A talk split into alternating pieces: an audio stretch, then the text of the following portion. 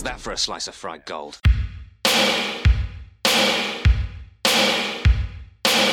You think this is a fucking costume? This is a way of life. I'll be back. Just a flesh wound. I'm not gonna hurt you. I'm just gonna bash your brains. Take your sticking paws off me, you damn dirty ape! I'm sorry, Dave. I'm afraid I can't do that. It's alive! It's alive! It's alive! I guess everyone's entitled to one good scare, huh? Well, hello, and welcome to Cinema Shock, the podcast where we explore the stories behind your favorite cult and genre films. Ergo, I am your co-host, Gary Horn. You should have gone all in and just done the whole. I thought Orson about it, but you know what- he does. You know what stopped me was uh, that I feel like this is the Johnny has the keys for the end of this episode, and so I didn't want to steal all you the. didn't want to step on Todd's toes. I'm your co-host Justin Bishop, And I'm the third guy, writer comedian, Mr. Todd A. Davis. the third guy, the third man. I am. Uh, welcome here to episode uh, three, right? Episode three of our Wachowski series. Four, if you count a bonus episode, which we did, uh, came out last week. If you're subscribing, we did. We, we kind of teased it last episode. Uh, we didn't promise anything because we weren't sure when we were recording it, but we managed to get it out and, and get it edited and up on the internet. And we did a little bonus episode on the Animatrix. So I think that's a pretty integral part of the discussion of this series.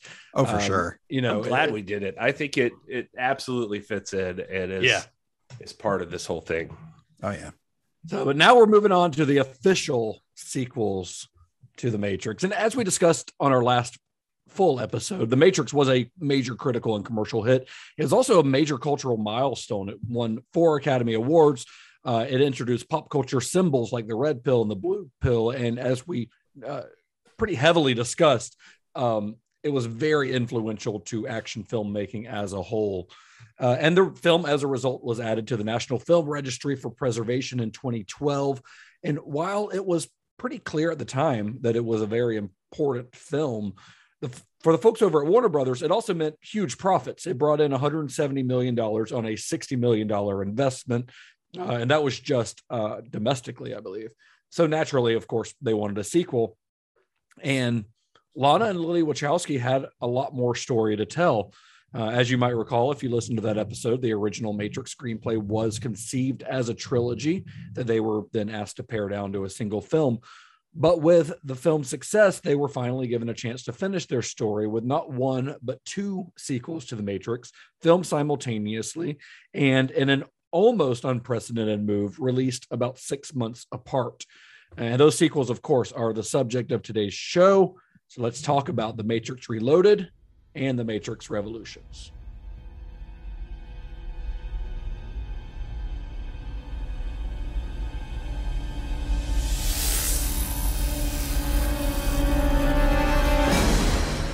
I believe it is our fate to be here.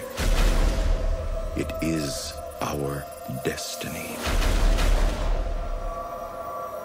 I believe this night holds for each and every one of us the very meaning of our lives. This is a war, and we are soldiers. What if tomorrow the war could be over? Isn't that worth fighting for? Isn't that worth dying for?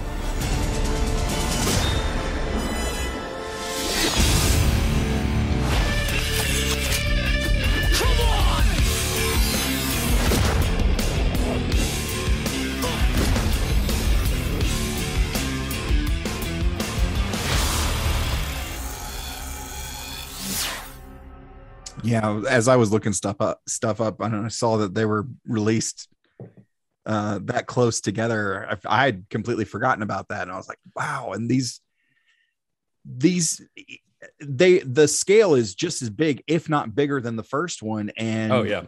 I'd it's say yeah, bigger. mind-boggling that they were able to do all this in such a compressed amount of time. Yeah, I mean, shooting it that way does help with that because you're Mhm. building sets simultaneously, things like that. You're able to do second unit work while you're shooting other stuff and basically treating it like one giant production.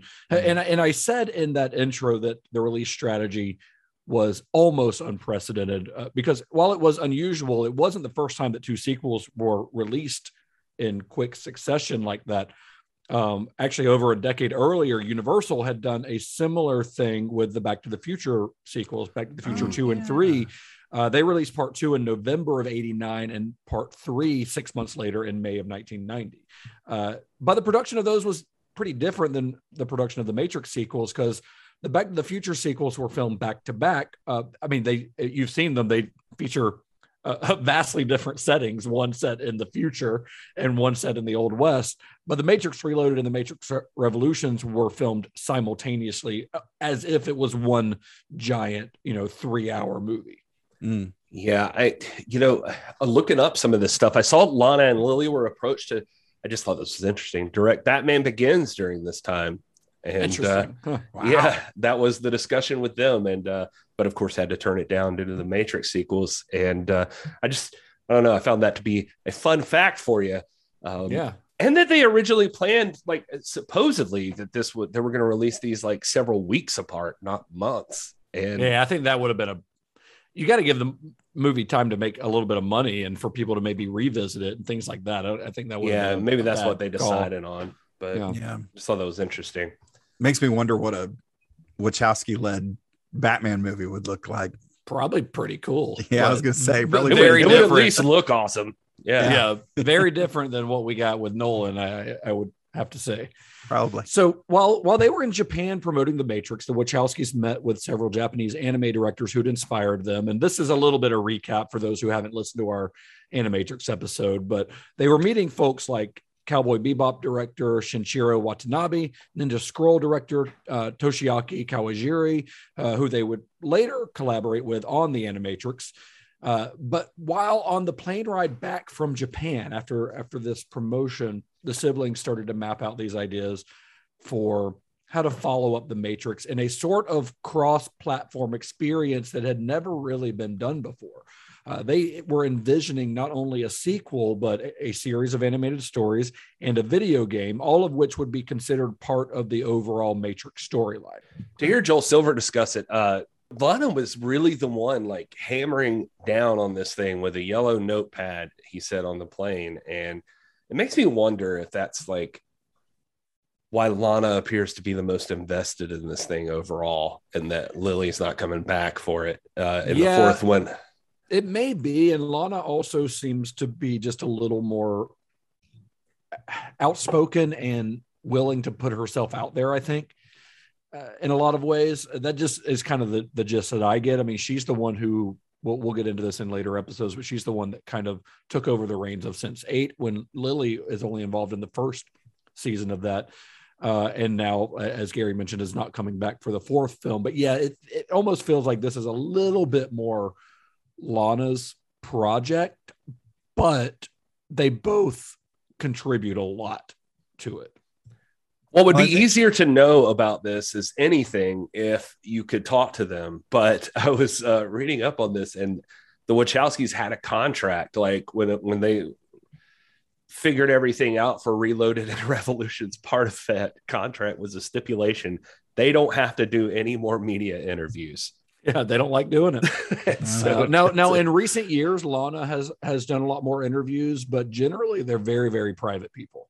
Being involved in any sort of creative project, the old saying holds true: two brains are better than one. You know, it helps to have an extra set of hands. Like it's it's probably great that they worked together, but yeah, there you know, uh, one probably ended up spearheading one side of one thing, and maybe you know. From time to time, the you know you get the other side of the coin where the other one takes. Yeah, I feel like what- in a lot of these um, collaborative uh, relationships like this, whether it be siblings or just co-directors, there you would think that there'd be one person who is a little more dominant in, in the uh, like kind of running everything. Mm. But to hear cast members and crew members talk about their directing style, it, it- people talk about them as if they're of the same mind, like finishing other each other's sentences, and Yeah. you know, like they they can almost there's almost like a telepathic link between them. So they talk as if it, it almost is like working with one director who just happens to be able to be in two places at once. And, I, and I'm Yeah. with you, Todd, on like a lot of that because I feel like a, a lot of the best movies we've talked about have been these situations where like when it really clicks, where there's like a director who has like a vision, but sometimes there just needs to be like the other per. I, I feel this way in a lot of creative uh, endeavors. Need somebody to hold you accountable and to tell Yeah, you no somebody to say, you like- need to be told no. yeah, and be And- like, and- hey, this doesn't.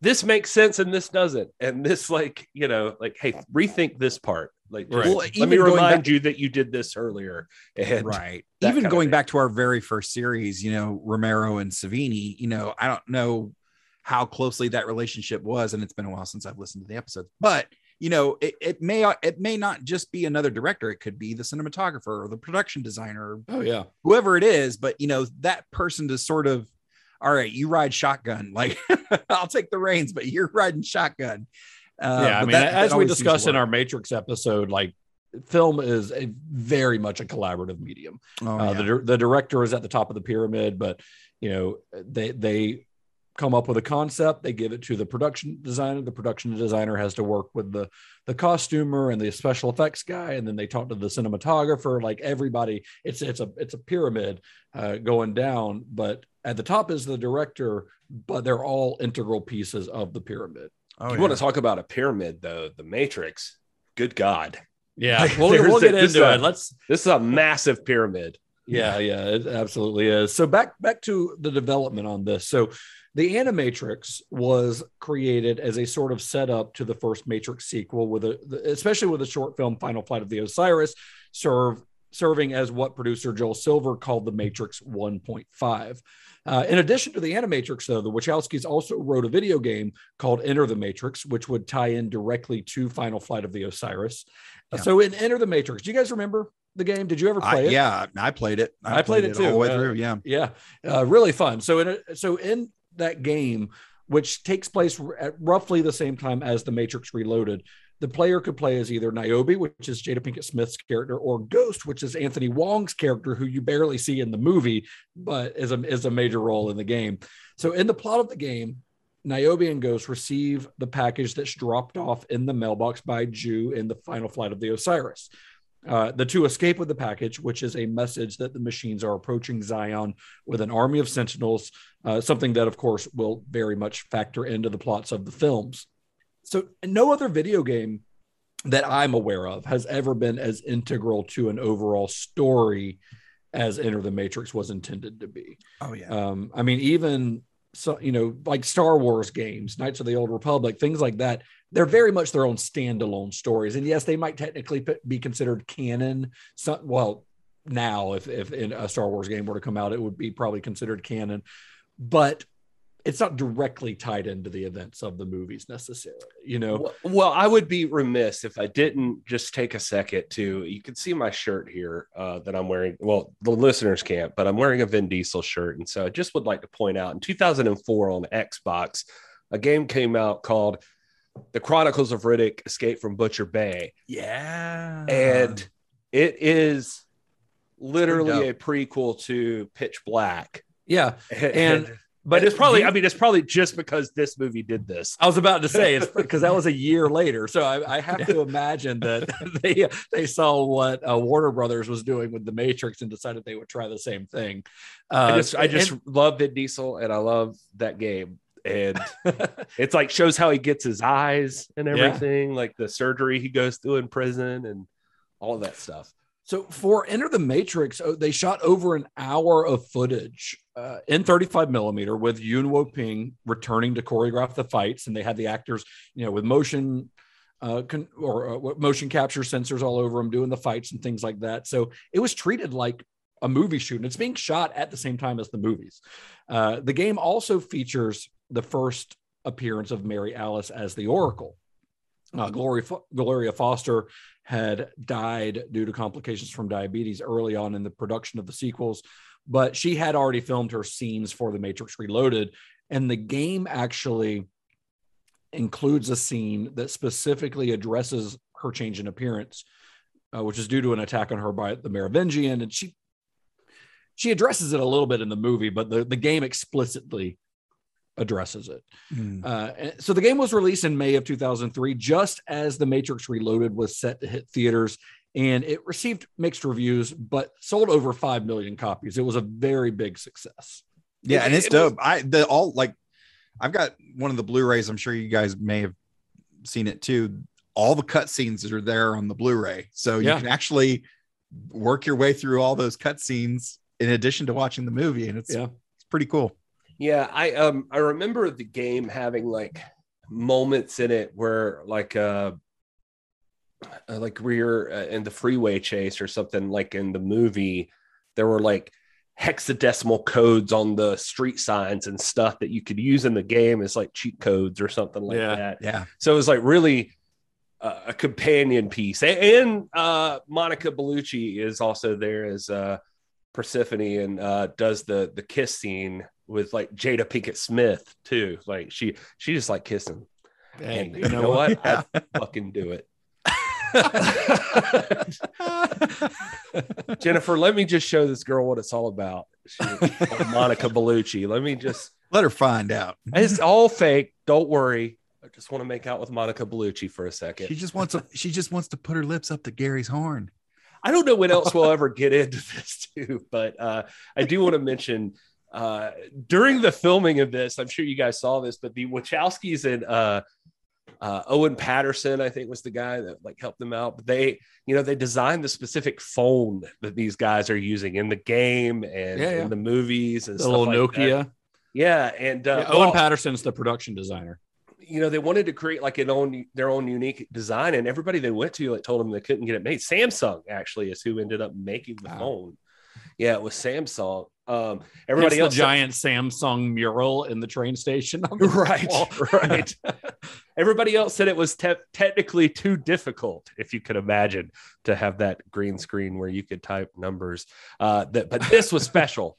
The, the the the lid would slide up I think it's the slide up part that was Yeah. probably a little more technically difficult. Yeah. Well, also this phone when they sold it was going to come with images from the Matrix. Did it ever come out? Yeah, yeah. They they sold. I mean, they they had like ten thousand of these cell phones or something like that. They sold. Wow. Um, yeah, it was. Uh, I don't know. It sold out like right away apparently. So you know that's all they did. But uh, they also did like a Samsung 40 inch LCD TV, like the flat panel TV, which is still like three times thicker than any TV we have now, which is Yeah. wild. um, they did one other phone that was like called the Matrix phone, and they did like uh, it had a rotating camera phone, so like it flipped up, but instead of like the normal like flip phone that has the camera on the top, you could turn the flipped up part around so you could film yourself, like for a selfie or whatever. Innovative.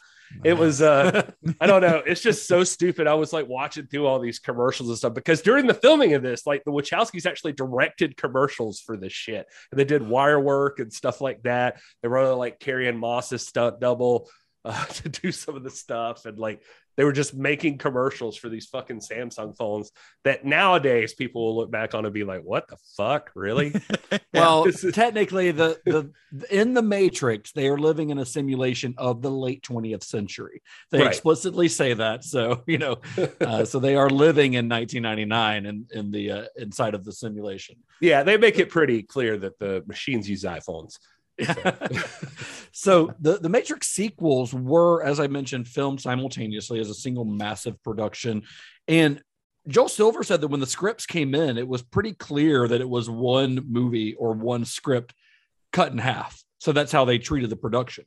Uh, because remember that this was always designed as a series with multiple pieces. The the Wachowskis had originally envisioned it as a trilogy, so there was a lot for them, a lot of story for them to tell. So when they signed on, uh, they got the script out there and they started obviously contacting the cast, and everyone signed on. Everyone in the original cast signed on without question. Uh, you've got Keanu Reeves, Carrie-Anne Moss, Laurence Fishburne. They they all loved working with the Wachowskis in the first film. All of them kind of referring to it as one of the high points of their career. So when talks of a sequel came about, it didn't really take any convincing to get any of them on board. Most of them just like sign on without even reading a script. This is for true for them and like Yeah. like later act or the newer actors too. And uh, I, in fact, I don't even think I mentioned it on the first Matrix, but I remember like hearing Bill Pope and stuff talk about you know the hardest part about working on the Matrix was you don't know that you're ever gonna reach this level again. Like you've Yeah. peaked. Like, are you ever gonna work on anything that's like this fantastical Yeah. to like deal with? And everything on this sequel was going to be bigger. I mean, the budget was bigger, the fight scenes were bigger, the training was longer, uh, and and there were also a lot of new characters that had to be introduced. This is a much much bigger cast of characters than in the previous film. Well, So you're I'm talking gonna- about you're talking about the the training. I mean, it was like eight months longer this time. I Yeah. feel like, uh, and and they also had trouble. Fucking Carrie-Anne Moss like broke her leg in the middle of Yeah, training. immediately. Like, immediately. two weeks in. At least uh, Keanu could kick this time around. He sure could. He is he is a maniac, like you talked about in the first episode. It's I mean, he- crazy, man. I saw a quote with him on one of the specials that he was just like, "This one was twice as long and three times as hard, which is excellent." I love him in the behind the scenes interviews on this because he'll be sitting in, back in his chair in like his blazer and jeans, you know, the tip the Keanu uh, uniform, Yeah, I was gonna say And- standard issue Keanu. and he'll just be doing these moves while he's Yeah. He'll be trying to his arms, mime. He'll be trying to mime the fight scenes, but still sitting. He won't get but up. still for it. sitting. Uh, it's really great. So, talk about the new cast. I, I don't have a lot of really, I don't have a lot of big stories about how these people got involved, but listen to this cast of these are just a few of the new characters. You've got Jada Pinkett Smith as Niobe, uh, who we, we mentioned she had tried out for Trinity on the first film. She's playing Niobe here, the uh, the captain of one of the ships whose name I do not recall. you got Harold Perrineau as Link, who I, I'm a big fan of him. Neo, where's my boy? Oh, you're trying to do the Walt thing? Yeah, that's that the you're doing? thing. Okay. Oh, Uh, you got Randall Duke Kim as the Keymaker, Monica Bellucci as per, uh, Persephone, Lambert Wilson as the Merovingian, Neil and Adrian Rayment as the twins. They're actually twins. Uh, uh, Colin Chow as uh, Seraph. Harry Lennix as Commander Locke. I've always been a big fan of Harry Lennix. I don't know why. He's just one of those character actors who I always who always kind of jumps out at me. And then uh, Helmut Bakaitis as the architect. Oh, helmet. and he had actually tried out for something else like one of the council members i think is who he had tried out as. He didn't get that job but they called him back to, to play the architect. And he literally did his orson welles impression during it. So that's Oh, he like, i was joking says that's what he earlier when i said he sounded like orson welles like that was intentional uh, and- but that's not even all of them that's just all the kind of major ones that i'm going to list here um, I mean, you're talking about there in the credits of this film, there were are like 1,943 names. So it's uh crazy yeah, it's insane. Uh, I did. I just if we could take a second to step back and just think about Monica Bellucci again, just for Listen, a I'm- second. i think about monica bellucci regularly Lily and Lotta cast Monica Bellucci as uh, Persephone after seeing her performance in uh, Malèna. in yeah that's the first thing I, I knew her from Yeah, uh, you know, she, she was in uh, Dracula, right? Yeah, she's one of Dracula's brides Yeah, in Dracula. Yeah, but uh, but with she's- Keanu. I don't think she.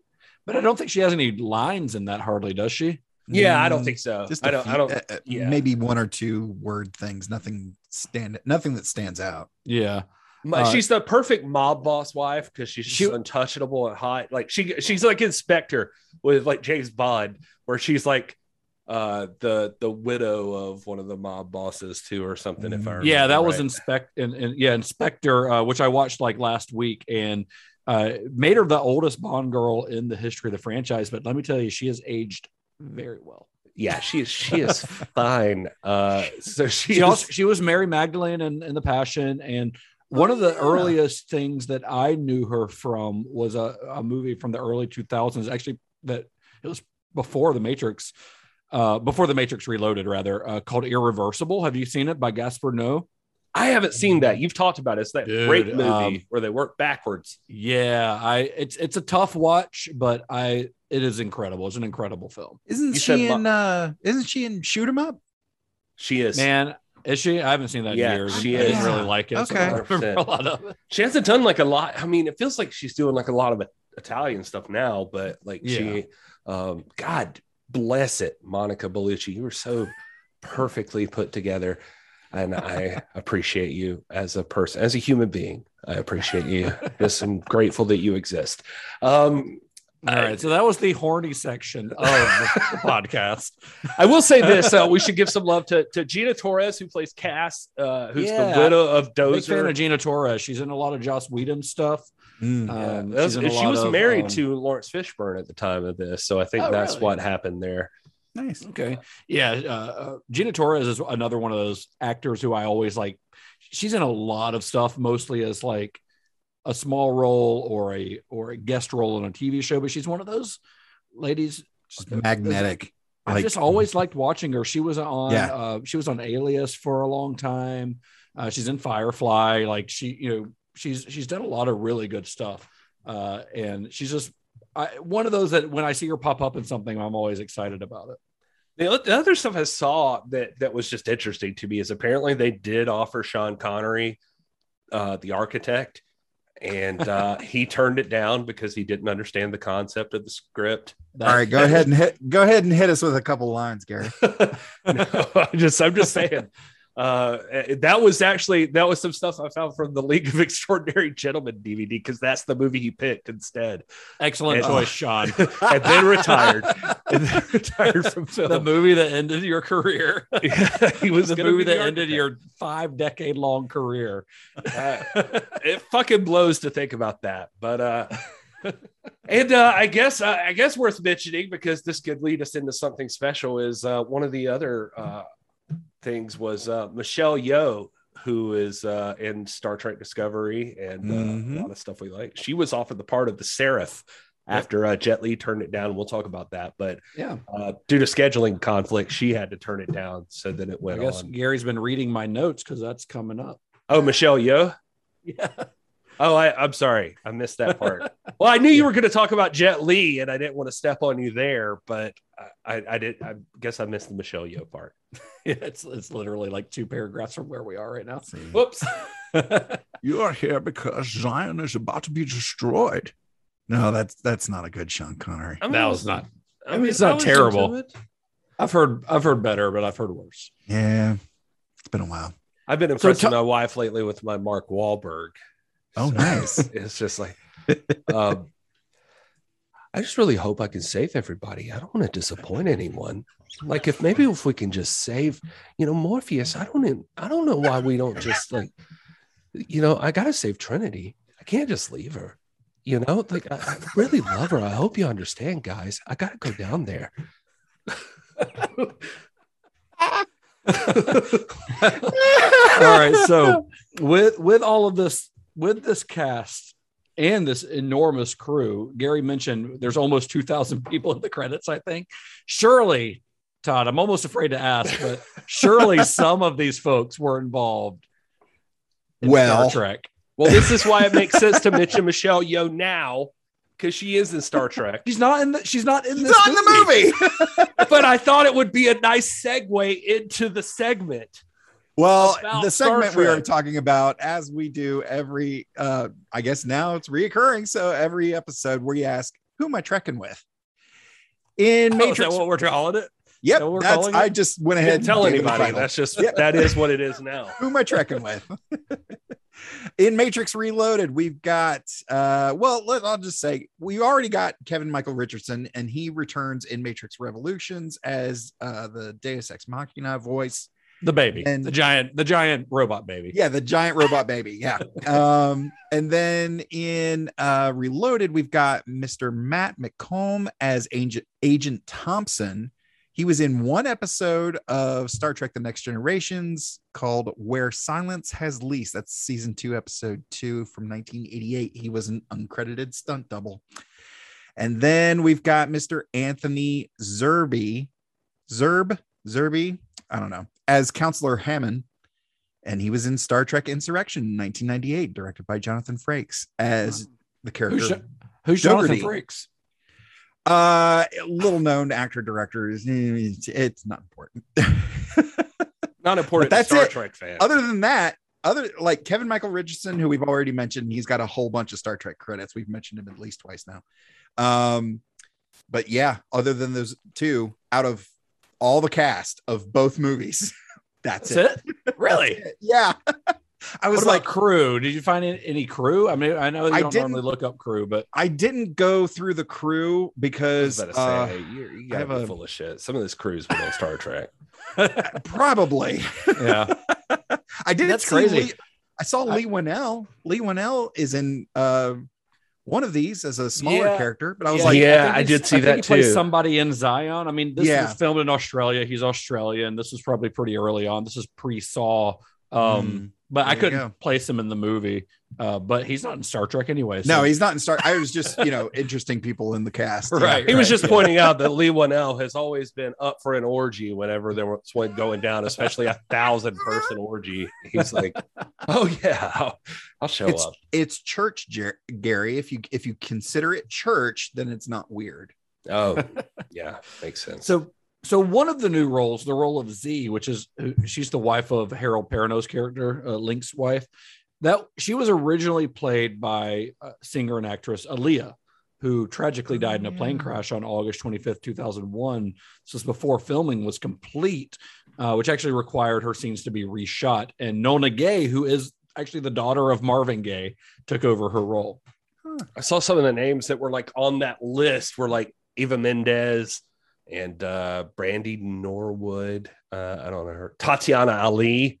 Oh wow! You know, if you want to get some more Fresh Prince people to like Brandy love it and Will Norwood is Brandy, Oh, is it Brandy? the singer Brandy. Oh, well, that from makes sense. star of I Still Know What You Did Last Summer. Yeah, Oh, yeah. the boy is mine. Um, yeah, they were all possible. is one of her songs, replacements.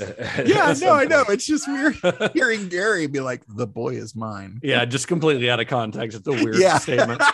It's not out of context. You were just let's talking just- about Brandy. It's her song. let's- this is all It's her audio. and Let's- Monica. It's let's her just- and Monica's song. Let's just go ahead and isolate Gary's audio of "The boy is mine" and just. Whatever. So for the role of Seraph, which is the program that protects the Oracle, the Wachowskis uh, did originally want the character to be a woman. They offered it to Michelle Yeoh. She wasn't able to, to do it due to scheduling conflicts. Uh, and then after switching the character's gender, the Wachowskis' first choice was Jet Li. Uh, but Jet Li turned down the role as well. And it wasn't until 2018 that Jet Li, he was doing an interview with a, a, a Chinese publication that he actually revealed why he had turned down a role in The Matrix. And it was because the filmmakers were going to digitally record his martial arts moves, presumably for Enter the Matrix and for digital, um, you know, stuntmen, things like that, like things that you, you you would need to CGI him in. And according to Lee, that made his signature his signature martial arts moves their intellectual property. Once they recorded him doing them with the motion capture sensors on, then they now owned those that footage, that that uh, that information. And he was not willing to let that happen. He's like, I've trained Such my entire he's like i've trained my entire life to to do this to I, i've trained my whole life to be able to do this stuff and i'm not going to just let somebody else be able to use it however they want to use it without my involvement what do we got a, side, here? a sidekick Huh? Isn't got a a sidekick hater? isn't your trademark. we got a little hater here. Sidekick is not a Haterade. trademark of Jet Li. Like you were taught that move by somebody else, asshole. well Like, I, I don't know why steal you're something that so you don't angry about this todd but I- sorry, um, sorry. but there are there are martial artists that have a very a very distinct signature style Yeah. Uh, I mean, you could you could Yeah. watch a Bruce Lee performance and just see the moves and know that it's Bruce Lee. It's Yeah. very apparent, and I think Jet Li is actually one of those martial artists who he's got a very distinct signature style. Yes, it's based on you know centuries old tradition, but a a Jet Li fight scene is still very much a Jet Li fight scene. Uh, you know, Tony Jaa's the same way. There's a lot of fighters who have their own distinct style, so I kind of see where he's coming from. yeah. I, I I mean, mean, I, a I- style I, of- I don't think anybody's thinking of it that much. They would even do anything with it, but I do, I do believe that he probably is that protective of his martial arts. So Yeah, I mean, he's spent since he was a child, Yeah. You know, training to do this stuff. And I, I honestly don't blame them if somehow somebody's going to be able to use that in a project that you're not actually involved with. I guess. I just, I mean, I can, I can see like for, form of movement, but like a sidekick is a sidekick is a sidekick. Sorry. Well, I, I, I don't think they're there. I don't think he's probably referring to like a generic sidekick. I mean, they're recording his exact moves, his exact performance. And yeah, he doesn't want somebody else to own that. that, that would be an hard inter- at it. Yeah, that would be an interesting deep dive of you know the legalities bes- behind stuff like that. I don't know. Well, if I'll- it- I'll well, I into it. mean, we're, if it's we're, in his contract, then we're Yeah. here years later, and you know, I can now confirm through investigative reporting the Wachowskis were attempting to clone Jet Li. So Uh, it's uh, they're they're, they're actually constructing their own matrix. yeah. uh, So believe it or not. You know, weirdly enough, Jet Li ahead of the curve on this one. So most of the creative team behind the first Matrix movie was returning for this one, including conceptual artist uh, Geof Darrow and Steve Skroce, uh, production designer Owen Paterson, cinematographer Bill Pope, costume designer Kym Barrett, editor Zach Staenberg, effects supervisor John Gaeta, and composer Don Davis. They're all back. Everybody's back. Justin, yeah. except Justin, I did want to mention. Uh, I didn't get this in, and I should have. Uh, Marcus Chong was not back. He played Tank from the first film? Yeah, Who you you're know right. did not die. He did. That's Uh, true. He was he was injured. he was killed off screen um, and uh, that was a whole thing during this time uh, uh, he was not asked back because he uh, so the official story is salary negotiations fell through um, Hmm. they offered him like 250000 to do both sequels which was five times the amount he got on the original uh, he was demanding 1 million for both sequels uh, It's a big jump. He sued them for uh, not honoring what he said was a verbal promise and a written contract that he had for the sequels. Uh, he also later claimed that the Wachowskis tried to slander him and uh, make intentionally false statements, causing him to be blackballed from Hollywood.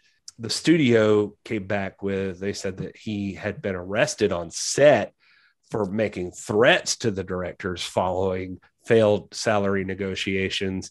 Um, and in 2018, there's actually a documentary on YouTube called The Marcus Chong Story, uh, which he Ooh. makes a lot of accusations against the studio that they denied him royalties. Uh, they forced him to sign a fake contract there at the beginning that he thought he was getting his million dollars and have uh, made efforts to silence him since. That's just an interesting side note Hmm. Yeah, about I mean, Marcus I- Chong. Yeah, I mean it's hard to say. Like I, don't- I don't know. Meanwhile, they just any- killed him off screen.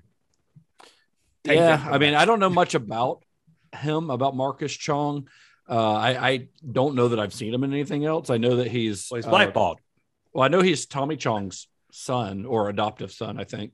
Huh. But that's the only that's like the, that's the only thing I know about him. I I haven't seen him in anything other than this. I don't think uh, that I can recall. But yeah, I don't I don't know. That's that's a weird story, and obviously there's two sides to everything. But it sounds a little bit like he was asking for more money than they thought he was worth, and he got butt hurt that they wouldn't offer it to him. yeah, that's kind of what it sounds like to me. yeah, absolutely. Yeah. you He's he's he's done like I mean he's he's done like TV since then. He's been like Burn Notice and Law and Order and shit like that since Burnt then. Notice has been off the air for 10 years.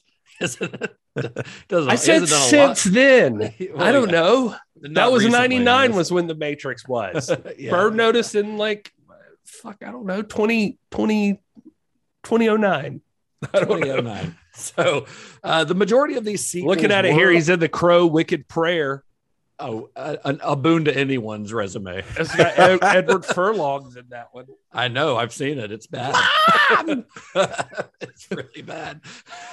hey before we move on from the from some of the uh production that came back for these i i kind of just want to give a little shout out to the costume designer because i noticed it this time around where you had the commander in the yellow jersey and you had the captains in the red jerseys and you had the the lower ranking officers in blue jerseys and i was like that's a little star trekky but it but it looked but it looked good it looked really nice and i just i thought that was a nice touch yeah. Oh, thank you, Todd. Sorry. Sorry. So, the majority of these sequels were once again filmed in Australia at Fox Studios. Uh, although the Burly Brawl and the Freeway Chase were filmed actually at a decommissioned Navy station, it's a Navy air station in Alameda, California. Cool. One of the biggest pieces of production design that had to be created for this film, which we something we never saw in the first film, was the city of Zion itself. And this was enormous, an enormous set.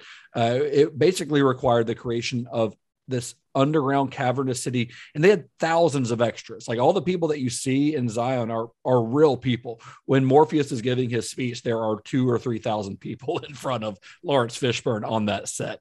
One of Uh, my favorite things I saw in all the extras was Geof Darrow talking about like what was amazing is stuff we only hinted at in the last one. We could show it all this time, but I had to draw it. he, he enjoyed it though you know he did uh, and Yuen Woo-ping was back again for the film's fight choreography and and the biggest piece of choreography on Reloaded was the infamous Burly Brawl. I don't know why they called it the Burly Brawl, but the Burly Brawl was the name that was given to the fight between Neo and dozens of Agent Smiths after his meeting with the Oracle in that kind of like courtyard, you know. Uh, and the physical requirements for this were pretty massive. The choreography was miles beyond anything that had been done in the Matrix. Uh, but there was also the technical aspect of having dozens of Agent Smiths on screen. I've never Uh, so seen th- this this movie, but apparently uh, Barton Fink, The Yes. yeah, Coen Brothers movie. Yeah. yeah, is working on a film called The Burly Brawl. Oh, is that the name of his wrestling movie? Yeah, Okay. Interesting. It's, so uh, I still don't know why they named the scene after that because there's nothing. Uh, yeah, I mean, maybe it it's- even goes deeper than that, but I, I did see that factoid out there Hmm. somewhere. You should see Barton Fink. It's a great movie. Yeah, Uh, I've, it's I've always It's wanted John, to. It's John one Turturro, John Goodman. Uh, it's it's a wonderful movie. One of my favorite Coen Brothers movies. This is one. This Burly Brawl scene is one of a couple of scenes that the Wachowskis wrote to sort of up the ante on the bullet time scene from the first film. They knew they had to do something bigger, you know. Uh, but even for something like like that shot, that shot of the you know the the bullet time, the famous bullet time shot, you know, it took months of planning and it was really only a single scene with like two or three actors. Uh, the Burly Brawl, as written, seemed like it was just going to be impossible to pull off. They had no idea how they were going to do this. Yeah. So eventually, John Gaeta, the you know the special effects supervisor, realized that the tech that he had developed for the Matrix's bullet time sequence was not going to be enough, and he realized that they were going to need a virtual camera. So basically, I'm not going to get into the nitty gritty on all of the technical aspect of this because it's very uh, mind numbing, but essentially, using a lot of data that was gathered from 3D models that were used on the first film, uh, digitizing elements like character motions and clothing, and capturing digital facial samples from the actors, they were able to create virtual cinematography in which the characters and locations can all be created digitally and viewed through virtual cameras. So this isn't just computer animation. They're able to construct a 3D environment. So you've got a, a a virtual camera in the middle of this environment that you can turn that camera around and it's going to be looking at something Wow. uh, something else within that environment. Whereas regular 3d uh, computer animation you're just constructing what you know you're going to see on screen. But this gave them the opportunity to really choreograph this scene in a way uh, that, that was really interesting. And then this was all seamlessly blended with live action elements built on set which included uh, a whole bunch of Hugo Weaving lookalikes, a bunch of stunt guys who had similar hairlines and things like that as Hugo Weaving, uh, and whose faces were replaced by digital Hugo Weaving masks in post production. Uh, and this scene, you know, this Burly Brawl scene, it gets a lot of flack now for its use of CGI. Uh, but in 2003, it was seen as groundbreaking. And the choreography for the fight in, in the, the live action stuff was an enormous undertaking. And, and the special uh, features on the behind the scenes stuff on this, Keanu Reeves says that this one fight has more choreographed moves than the entirety of the first film. It's when he it, picks too. up. It's when he picks up the pole. That's when it all goes downhill. When he picks up the pole, it becomes like, oh, now it's a not quite so hot video game. Yeah, it looks like a video game cutscene. I agree. And and in 2003, it didn't. I don't think it looked as bad to audiences' eyes in 2003. A lot of the issues that because these movies were they were not hated upon release, but I think a lot of the hate you see against these movies now is in retrospect. In Mhm. 2003, those effects were not seen as poor. You know, they just have, but they have not aged well. I Yeah. absolutely agree with that. I don't think the Burly Brawls aged well. Uh, I, I admire the achievement and what went into creating the sequence, but it is pretty obvious when you're watching CGI as opposed to actors, and it can kind of take you out of it. Still a very well choreographed fight and really cool, um, and and uh, very incredibly realized as a set piece. But yeah, the the CGI has not aged well. I think the realism for the stuff that's real uh, is, I mean, it's, it's, uh, I think it holds up against most martial arts stuff today. Like it's, it's just, it's a really solidly choreographed fight scene. Yeah, it's just, it yeah, really when is. he starts getting in, it's, it's, it's when they get overzealous with the special effects, honestly. Yeah. Like it's just like they've got to CG him spinning through the air and it like clearly now doesn't look like Keanu. And you're like, no, it "Ah." looks like a cartoon. Yeah, Yeah, yeah. it looks like a cartoon. I actually But, want to like, give uh I actually want to give um Gary some props for Don't. not tw- uh, well I want to give I want to give him some props for not twisting the uh picking up the pole line and tying that to Justin's mom picking Wow. up the pole. I I'm Mm. really I'm very proud of Gary for not doing that. So well, Gary, you know, like listen. I mean, but humanity is complicated, and I think that's the, really the theme of the Matrix. And generally, when they pick up the pole, that's when things fall apart, and that could be applied to this scene or Justin's mom. And it's just, I don't feel like it. it just, it just doesn't. You guys are just you guys are just reaching. I don't know. So your, the Burley your Brawl- education came from your mom picking up the pole. Like, still doesn't what- make any sense. Yeah, it does. It makes sense in a lot of ways. Why are you having so much trouble with this? You can tell me a dick, or you could be talking about she picked up the pole like she started stripping and she's on the stripper pole. There are so many different routes you could take with picking up the pole. Don't act like this is that much of a stretch. Have you ever seen a pole dance? They don't pick anything up No, but they pick except for it the up dollars as off an the stage. occupation. Like I picked up writing. Okay, I I'm gonna I love writing. I'm going to go ahead and say if any of our listeners are uh, exotic dancers, do you prefer to do, do you refer to it as picking up the pole when you decide to become a dancer? Please let us know. Tweet us at Will- cinema underscore shock. Please let us know if you have ever there, used that will term. you now refer to it for your newbies? ah, so you decided to pick up the pole, eh? so dumb. I'm so glad I was able to just nudge us down this well, honey, hole. we're gonna name you Neo. So the Burly Brawl, uh, it's just one of two big set pieces in this film, in the first film, in Reloaded. The other one is the freeway chase.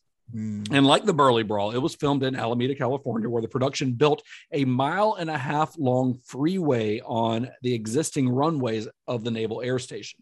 Uh, I mean, just this freeway, just this set cost like three and a half million dollars, I think. You know, like it, it's it was huge. Nobody had ever done a set this size before. I was a going to say, mile and it- a half long set. did they get any sort of record, like any sort of Guinness record for like biggest set? You know, I don't, I don't know.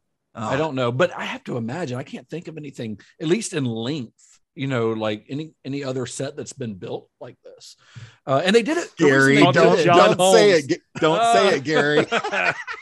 And the reason they did it was because they had scouted some actual freeways, I think in like Ohio, Mm. and it was going to just be too too hard to film there because when they finished a uh, when they finished a take, they would have to get off an off ramp, drive through the city like a mile and a half down to another on ramp onto the freeway, and so resetting a shot when they had to redo it was just going to be too cumbersome. They build their own set, and then they can just everybody just back it up, kind of thing, you know. Yeah. So I saw like GM donated like 300 cars for the use of production in here. Yeah, there's a lot of Cadillacs used in this. Like the, the one Mm. that Trinity and Morpheus are in was like a brand new Cadillac that wasn't uh wasn't on the market yet. You know, yeah, one dude has like Escalade 20 different. Cadillacs or something. Yeah. Like uh but yeah, like GM's all 300 of their donated cars were destroyed by the end of this movie. Well, yeah, I mean that's what's going to happen. so like most big sequences on the film, the freeway scene was extensively storyboarded by Steve Skroce, uh, and those storyboards were given to the stunt and effects team, who had to kind of figure out how the hell are we going to bring this to life? Because the way it was written and the way it was storyboarded was like, we've never seen anything done like this before. How are we going to do this? I gotta say, just real quick, I feel like when I was watching some of the special features on this, and you see those storyboards, they are, you know, not quite Geof Darrow level, but they are still like comic accurate, like oh yeah, really great panels. And I gotta wonder if at some point Joel Silver was like watching all this and was like, fuck, man, y'all can't use stick figures at some point here. like, you don't have like, do you really have to hire every goddamn artist in LA to do this? Hey, it was just this one guy. One guy did all those storyboards. You know, and he'd been working with the Wachowskis since they were working on that Clive Barker Ectokid comic book. You know, back in the nineties. So the guy who was in charge of all of this from a stunt standpoint was a stunt coordinator named R.A. Rondell. And this guy is a fucking badass. R.A. Rondell. Uh, this guy, at the time of filming the Matrix sequels, had already been in the business for nearly three decades. Uh, his father was a stuntman, and R.A. had begun work as a stunt performer back in the early 70s and had performed or coordinated stunts on everything from Top Gun to Die Hard to Roadhouse uh, to Point Break to Jurassic Park. I mean, he is a he's a legend. Uh, and yes, Todd, he did work as a stunt coordinator on two Star Trek movies, uh, Star Trek Three and Star Trek Four. Woo! One of which is really good. yeah, that's fair. So, but he's awesome, man. And, and he was responsible for putting the actors through driving school so that they could do their own stunts whenever possible. Uh, and the, the amount of elements in this whole freeway chase is sort of like it's insane to think about because it's got a car chase, it's got a motorcycle chase. Uh, you've got physical stunts. You've got guns. So they had to have an armorer, and the armorer is I forget his name, but they interview him on some of the behind the scenes stuff, and he is very into guns. but you've got so you've got guns being fired, cars being flipped, you've got explosions, and then there's going to be some CG stuff later on. Like it is a huge undertaking, and all the the majority of the cars that you see on screen, like if you see cars flipping and stuff, that's all practical. This is not CG. Now they they throw some CG stuff in when you see Trinity on her motorcycle, like weaving around cars when there's like a really close call. Uh, Mm. Those cars are CG. Well, hell's But, just um, some of the car- camera movement for that stuff. Like they're going like through the axles of 18 wheelers. Well, they had they actually created some camera rigs uh, so that they could get like the camera really close to the ground behind the motorcycle and things like that. They they created like three or four, it, it essentially invented three or four brand new camera rigs to get some of these shots. you were talking about that R.A. Rondell guy. I mean, he, you mentioned a lot of his past stuff, but just it's worth mentioning too. He's he's like currently still Oh, yeah. busy. Like I mean, he's on like Marvel movies and stuff now, like doing the Avengers and like doing. Yeah, he did the Avengers. He Iron- did Black Panther. I just wanted to give him credit. I mean, that guy's still like a go-to guy for Yeah. stunt. Like Gordon. one of the biggest in the industry, honestly. I, I would say Yeah, he's like one of the biggest. I, don't think he's still performing stunts anymore. I'm not sure how old he is, but he has to be getting up there at this point. But he's still coordinating stuff, and uh, you watch him in in some of the behind the scenes stuff, and he is the the dude knows every aspect of of that department. It's it's Nice. crazy, and you've still got uh, you know Chad Stahelski is still is still there. He's not the stunt coordinator, but he's he does a lot of the fight uh, preparation, and he's still essentially he's essentially Rondell's like right hand man. Like anything that's that's hand to hand. Chad Stahelski is still the go-to guy, and he's still Keanu Reeves' stunt double as well. So some of those scenes, like where you see Keanu do like a really badass like superhero landing, you know, like Yeah. that's Chad Stahelski doing those those shots. Um, but while we're we're talking about uh, the the stunts, I got to point out Debbie Evans. Uh, Debbie Evans is the motorcycle stunt driver who doubled for Trinity in this. You know, now Carrie-Anne Moss did ride a motorcycle in some of the shots, so you can see her on there. But some of, for some of the more uh, dangerous shots, it's Debbie Evans. Uh, she's driving 50, 60 miles an hour against traffic on a real motorcycle. Like there's this is not like CG. It's not a blue screen. Like that's her flying down this freeway. Oof. And Evans is known for her as like a motorcycle performer. She began by writing in competitions, uh, but she got her first job doing a stunt on a movie uh, with the Roger Corman movie Death Sport. It came out in the 19 in, in the 70s, uh, directed by Alan Arkush, the guy who did um, Rock and Roll High School and a lot of other Roger Corman stuff. Uh, but in that, she was asked to jump a 30 foot ravine. That's her first movie stunt, jumping a 30 foot ravine. Uh, she'd also, she's, she would uh, later appear in most of the Fast and Furious movies. First as Michelle Rodriguez's stunt double, but also she would later perform most of the female drive driving stunts in those movies. Um, and yes, Todd, she also did a Star Trek. She did uh, stunts in one episode of Voyager. Yeah. So, so there is there there are some Star Trek connections among the crew in this as well. Very cool. Very cool.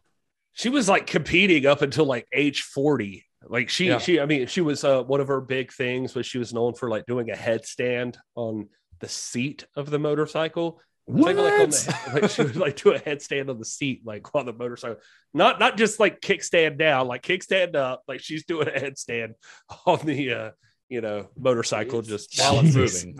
yeah she's uh she's good but she did like yeah i feel like i, I read something like 200 movies and television Yeah. shows or something She's another another badass behind the scenes on this these movies. Very Uh, cool. and, and then you've got the fight between and this is kind of the the finale of this huge set piece is the fight between Morpheus and the agent on top of the 18 wheeler, which obviously they did not shoot that on a real freeway.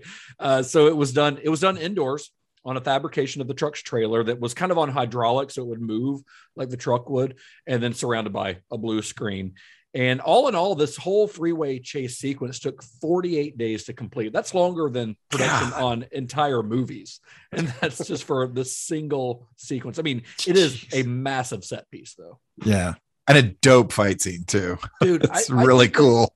I think that this set piece from beginning to end kind of, I mean, this movie, it's got a lot of, of great uh, action choreography in it, but this set piece, I think, is genuinely one of the best action set pieces of the last 25 years. Um, Wow. so- I mean, from the fight in the chateau through the end of the freeway chase, and granted, I, I say this as someone who I'm a big fan of car stunts in general. Mm. Uh, so that that's always going to bump up a stunt a, a little bit higher for me. I just love if, if you're using real cars. oh uh, yeah. in a stunt. I just love that stuff. But from from the chateau fight, which is something we haven't even talked about, but that chateau fight is badass too. yeah. Uh, all the way through the end of the freeway chase, it is like constant action and vehicular destruction on a scale that had not ever been seen before uh, before this movie. I, Uh, I mean, uh, to give it credit, uh, when we got to this point and Morpheus fighting the uh, agent on top of the truck, I, I know we'll get to this more, but I was literally sitting at the edge of my seat and saying, like, God dang, this is the best fucking movie. Like, this is this is better than the Matrix. This is this is That's the your- best one. Reloaded. That's your the one. adrenaline talking a little bit. yeah, yeah.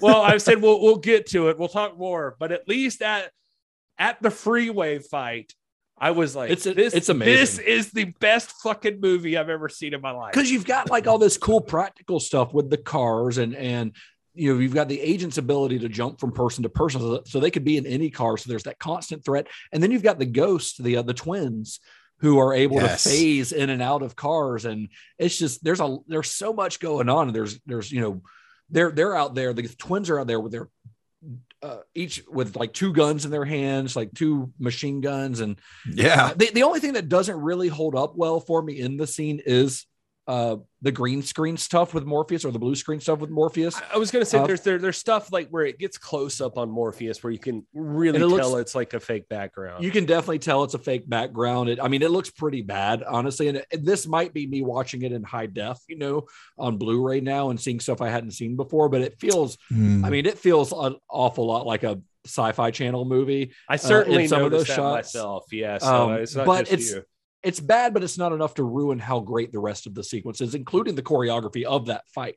I mean, there are some great, and I mean, to see Morpheus with a um a damn samurai sword like slicing up the side of the, the truck and then that that one shot where he does the crane kind Oh, of yeah. Yes. motion jump onto it it's it's a it's a, a badass composition when, did- when, when I- you try to think about it technically and you're thinking about like oh well the close-up scenes are the ones that look the the most fake. It's like those should be the ones that look the most real because you Yeah. can just like chain Morpheus down on the top of the trailer. You Right. can get the fucking real shot.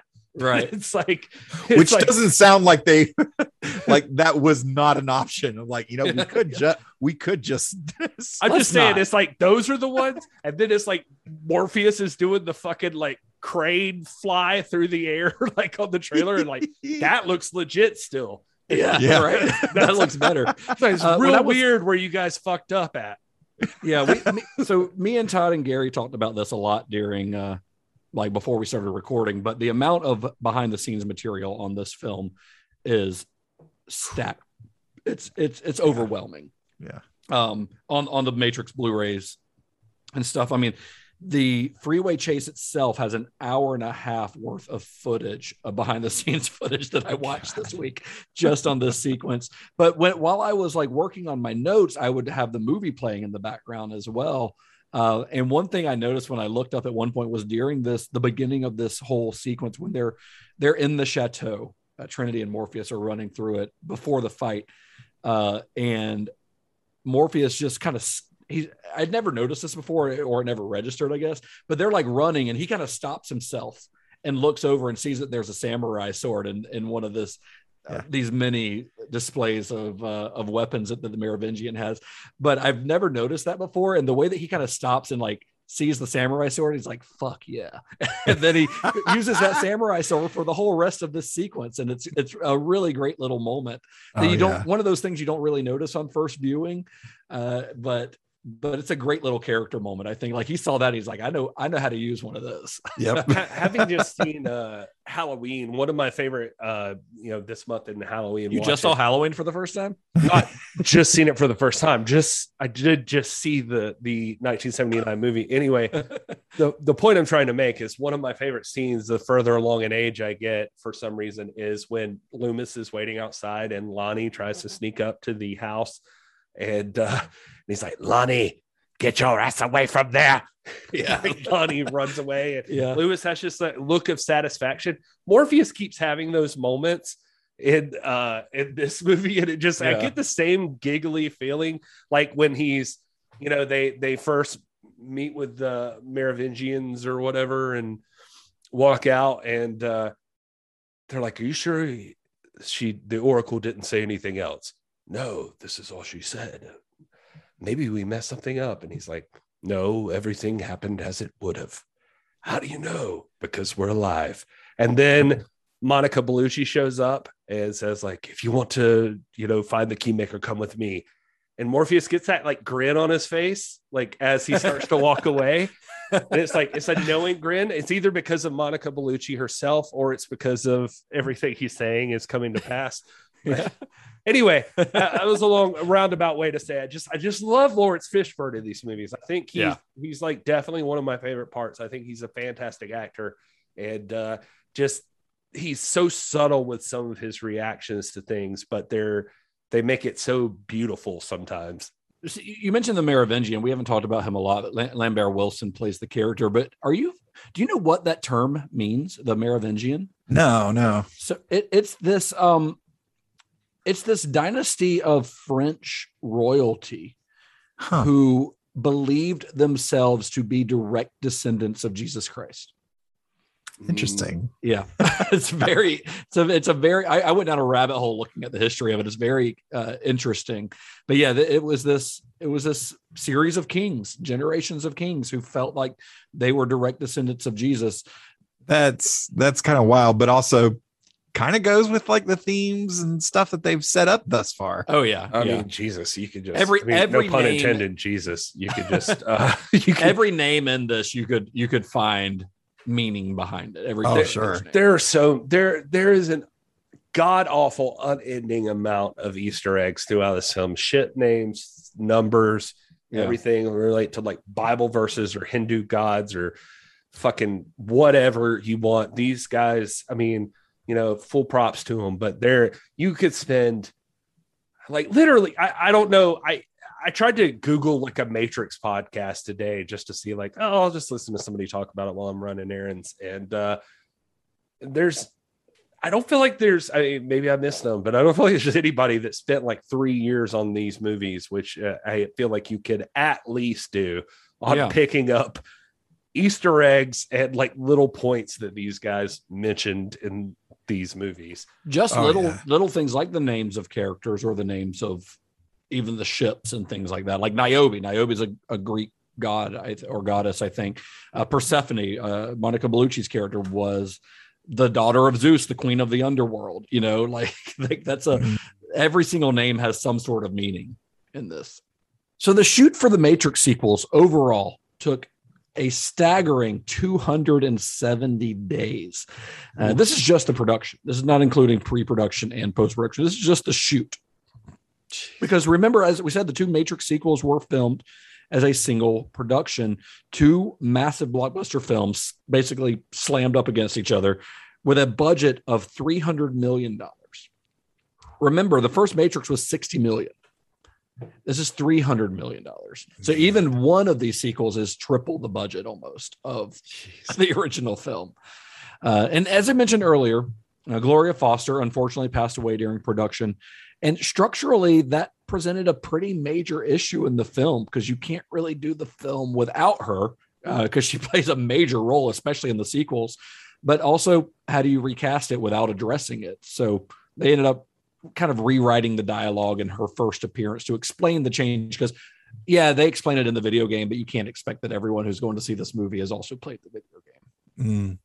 So while Reloaded had the major set pieces of the freeway chase and the burly Brawl, uh, Revolutions had its share of big action set pieces too, including the machine's attack on Zion, uh, which was referred to as the Siege.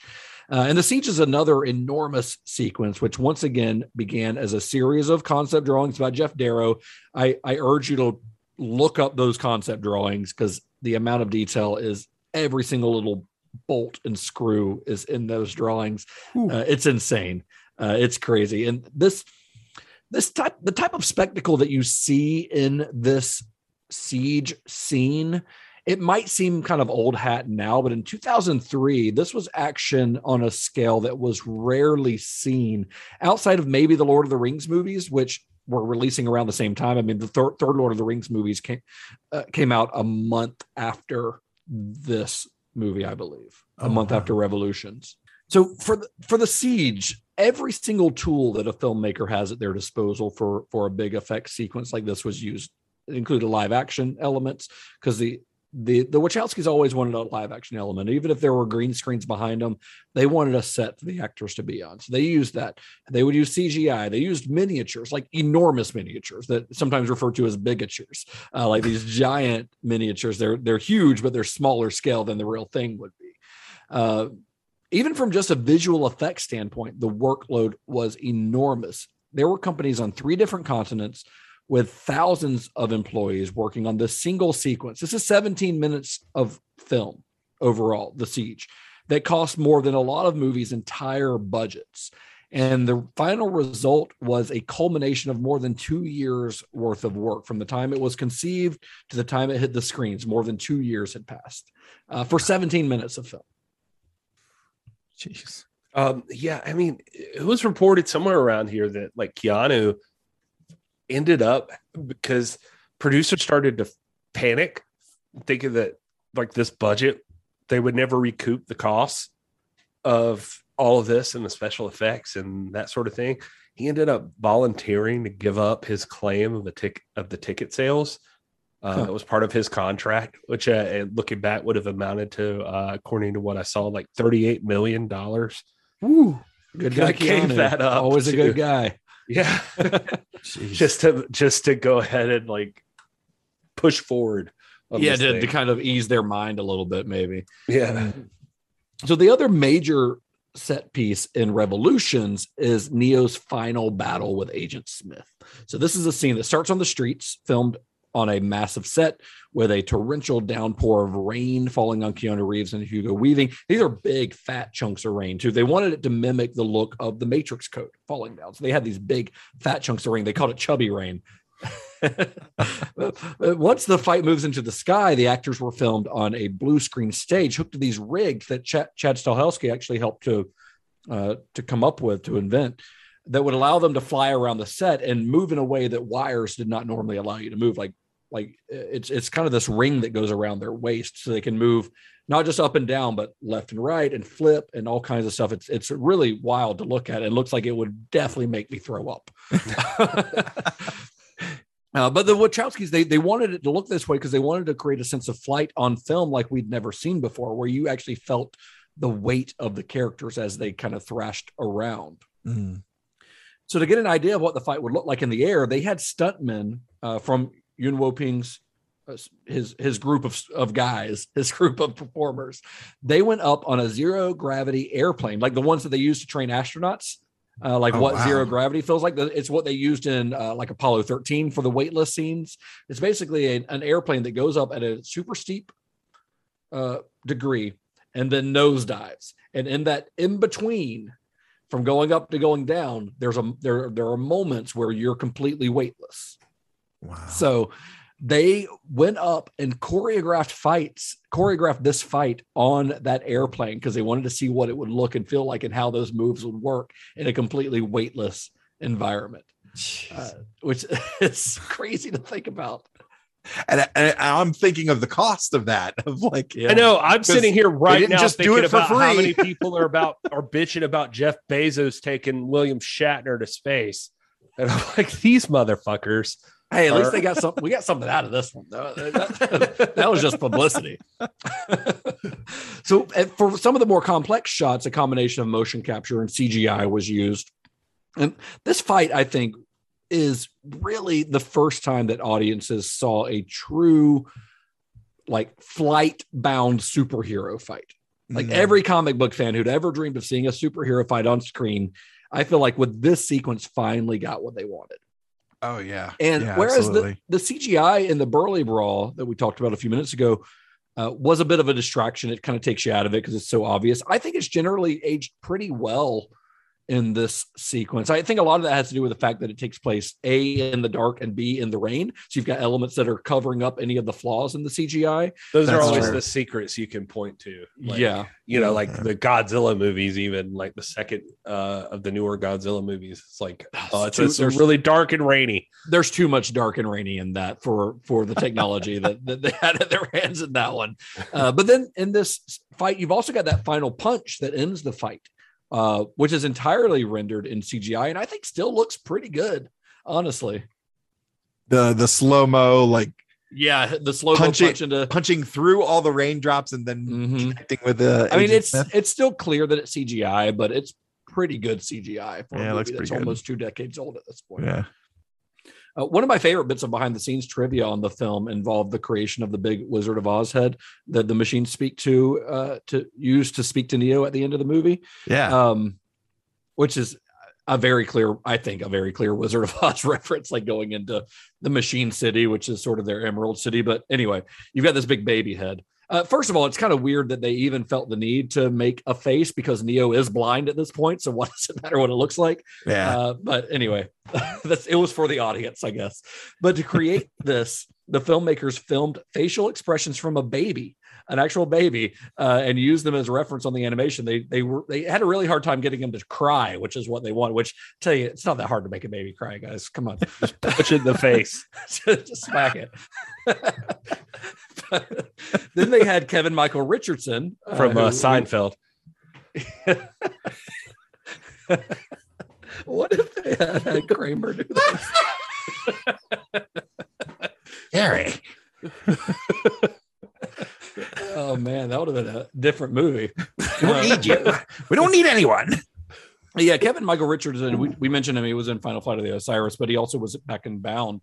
But he did facial motion capture for the final performance. So they they mapped his face and then used that to kind of animate this uh, this 3D model of kind of a baby face that they they had created for this. So and and then Richardson also provided the voice for what it's credited as Deus Ex Machina, eh, but is essentially the the the leader of the machines or the or whatever you want to call it at the end. Yeah.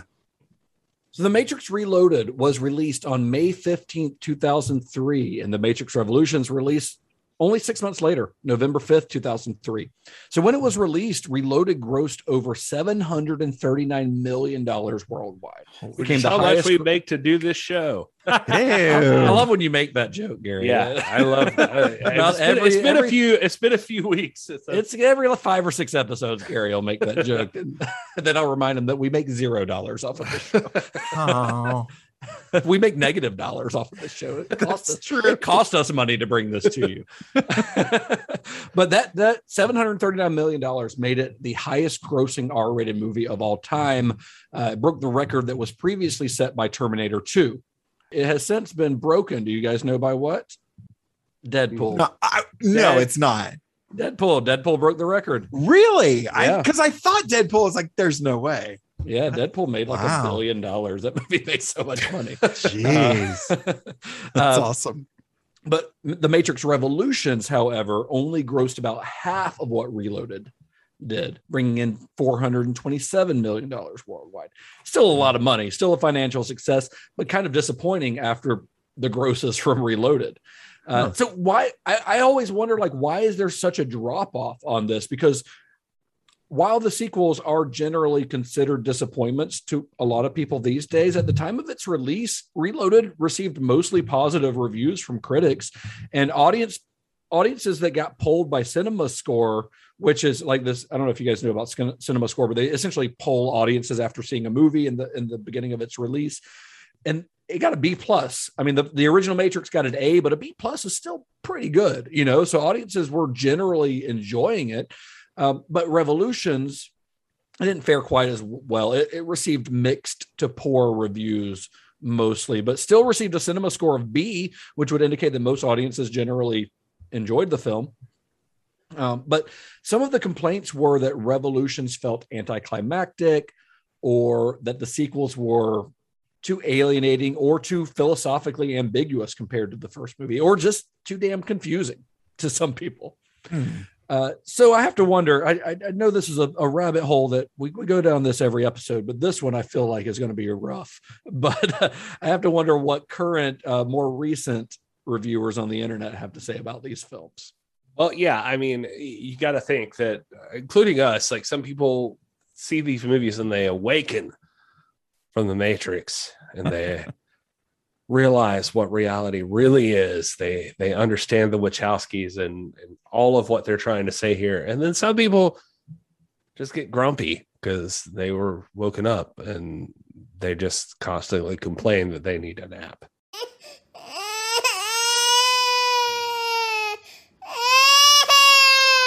A long road to get to that one. Yeah. It's the journey. It's honestly, It's all it's you the know? It's all about I the feel journey. like you just like killed on my thunder there. I felt like I was doing pretty good on that one. But, all right. Yeah, yeah, that's good. Um. Uh. Let's see. I can't even pronounce this person's name. Jebba That feels like Is what that- spells. Is that's that is right. that That sounds that Western European? yeah, I think so. Okay. Uh, this is for. Let's get start off in Reloaded. Uh, all of the problems of the first movie amplified, plus a confusing plot, awkward sex scene, and CGI upskirt. It's difficult to believe this was made in earnest. Who's Ernest? Thomas Ernest- Rose Ernest Johansson on. says, "Good action, but it tries to be so serious." And honestly, I only like the Animatrix in the original, so take that with a grain of salt. Fuck this movie. Great. I'm still says- trying to remember the. Uh, I'm still trying to remember from that first review when there was a CGI upskirt. I don't know. Oh yeah. Oh, it's It- the girl with the with the cake, Uh huh. Uh huh. yeah, Yeah. With the girl with the what? with the cake in the Merovingians restaurant. Oh shit, you're right. Yeah, I forgot about that. Grape says, watch this right after the first one and turned it off maybe 40 minutes in. Both of them in succession, in succession was like edging and then immediately getting puked and shit on at the same time. Listen, some people pay a lot of money for that sort of Hey, thing. you know, no, we're no, no kink shaming here on Cinema Shock. The 40 minute mark, I don't think I got much more of these. I don't think I recorded them all, but I've legitimately read so many reviews that said, watch this for 40 minutes and then gave their bullshit afterwards. Are these a um? I have to ask: Are these a, a combination of reviews of both of these films? Uh, this is reloaded right now. Okay. I'll let you know when I get to uh, the other. Uh, you forgot the name of it. yeah, Revolutions. um, just Thomas gave us our longest review of the Reloaded movie. He says, I'd like to think I have a pretty sound film judgment, so trust me when I say that this movie is complete and utter trash. There is almost nothing to like. The opening act of the film is so horrible. The team arrive in Zion where they have a weird, really long orgy rave with like machines. After that, Neo and some other characters talk about philosophy, which I'm sure the screenwriters thought was really clever, but comes off as a 13 year old reading a single Shakespeare piece and going, Yeah, I got this covered. I'm the greatest writer of all time. It comes off as amateurish and up its own ass. Don't worry, things only go downhill from here because the second act is decidedly worse. Neo and his merry band of idiots go into the Matrix to do something I can't remember. Anyway, they recast Oracle Lady, and Neo has a weird kung fu fight with some dude, and he goes outside where it's revealed that Agent Smith came back off screen. How did he come back? Who knows? Some part of Smith imprinted onto Neo. Anyway, cool fight. That dissolves into a CG goop woohoo. Anyway, they go to dinner with some French dude who spends about 10 minutes talking about something the Wachowski sisters probably thought was really smart, but once again comes off as nothing. Anyway, some horny AI kisses Neo, and then they steal the key guy, and the bland characters take off with him while Neo fights the other people. But I don't worry because Neo has superpowers now, and every single action scene in this film is lifeless because Neo is Jesus. There's no tension, but the highway chase is cool until Super Reeves flies in and saves them. The last bit of this movie is bad as well. Who would have guessed? The boring characters in the real world do something, I don't know. Anyway, Morpheus and Neo, the key men, go to do their thing, but they're attacked by Smith, who serves no role in this narrative except to occasionally show up and cool fight. Anyway, Key Man dies. Neo goes on to talk to the architect, who uses really big complex words, which is awesome and smart and cool. Way to go, guys. Thank you. Anyway, Neo goes to stop some robots in the real world. How, you might ask? I don't know. No one does. There's no reason. Anyway, his powers in the real world make him sleepy, so he has a nap, curls up next to Hugo Weaving, who is uh, possessing a much less talented actor. This is a fucking disaster. Genuinely one of the worst things I've ever seen, and I watched Justice League. Oh man, that's uh, that's a little rough. I don't I don't agree with a lot of those notes, but that's also the guy who plays Hugo Weaving, the uh, or Bane, I think is the character's name. The guy who gets taken over by by Agent Smith. I think he does a pretty good Hugo Weaving impersonation. I he think does good. an excellent. I think it's really good. All right, so now we'll jump. It's all. real It's all in the cadence. It's all in the Yeah. cadence of the Yeah, voice. which yeah. we didn't mention it on the first uh, episode, but uh, Hugo Weaving kind of based that off like an American newscaster, like a Walter Cronkite Oh, kind of nice. thing is what he was going for. anyway, uh, the- these jump into the revolutions. Ones uh, Jenny says, "What a shaggy dog story." Thandon says, "Bro, I literally don't care. I am genuinely excited for the fourth Matrix movie. The Matrix is one of the formative films of my childhood, but God, this film is a complete misfire for me personally. Just wasn't interested by a single element of the story or the filmmaking, aside from maybe the absurd Neo Smith fight towards the end. I really wish I could enjoy these movies for what they are, but what they are is frustrating. I was shocked at how little I enjoyed and how actively I disliked almost everything these two sequels were doing on a rewatch. And I don't think I'll ever rewatch them again. Wow. Jeez. I, I threw to um, you know, just just to throw it in there. I, I'm on Letterbox. If you guys don't follow along, um, this is Gary Horn. We all have Letterbox accounts, I think. Uh, two of my favorite people that I follow that are lesser known that I want to give credit to are uh, one one of the guys is Garrett Smith, and another is a young girl. yeah, I follow him too. Yeah, and another is a young girl named uh, her name's Kid Coppola. uh, and they both had reviews of this. So I just want to give them real quick credit. Garrett Smith for Reloaded gave this movie three stars, and he said, "Yeah, but does your high concept world building anime influenced cyberpunk fantasy sequel have a cave rave?" And then for the third, he says, as is tradition, the final part in the trilogy is an overstuffed, ludicrous display of goofy indulgence that ultimately comes to be appreciated as the entertaining curio of the bunch. There's a lot that shouldn't work here thanks to dedicating much of the drama to characters we're not invested in, and yet largely does thanks to well executed visuals. Finales bursting with incredible imagery that I couldn't help but cheese through. I love these unwieldy, often stupid movies. This one in particular is kind of Gods of Egypt level bonkers, bananas, not so, and that's special to me. Each of these movies ends with an affirmation that love conquers all, and I wish they'd each ended with a Huey Lewis power of love needle drop. Kid Coppola said of Reloaded, and this is the final one. The only part of this movie that I liked was the ending. Otherwise, it was boring and not particularly memorable, at least to me, because I don't remember anything that happened. So- Fair enough. uh, anyway, she gave it two stars. Garrett Smith gave it three stars. Guys, I'm gonna I'm gonna I'm gonna just jump out here and tell you my opinion, my personal uh, opinion. I know I've dragged on with some of these reviews, but I want to throw them out there because I got to say, I said this up front. I was watching part two, and through that freeway chase, I was like, "This is the fucking most badass movie I've ever seen in my entire life." And Justin was 100% right. It was my adrenaline talking because after that point, I was like, will this movie ever fucking end?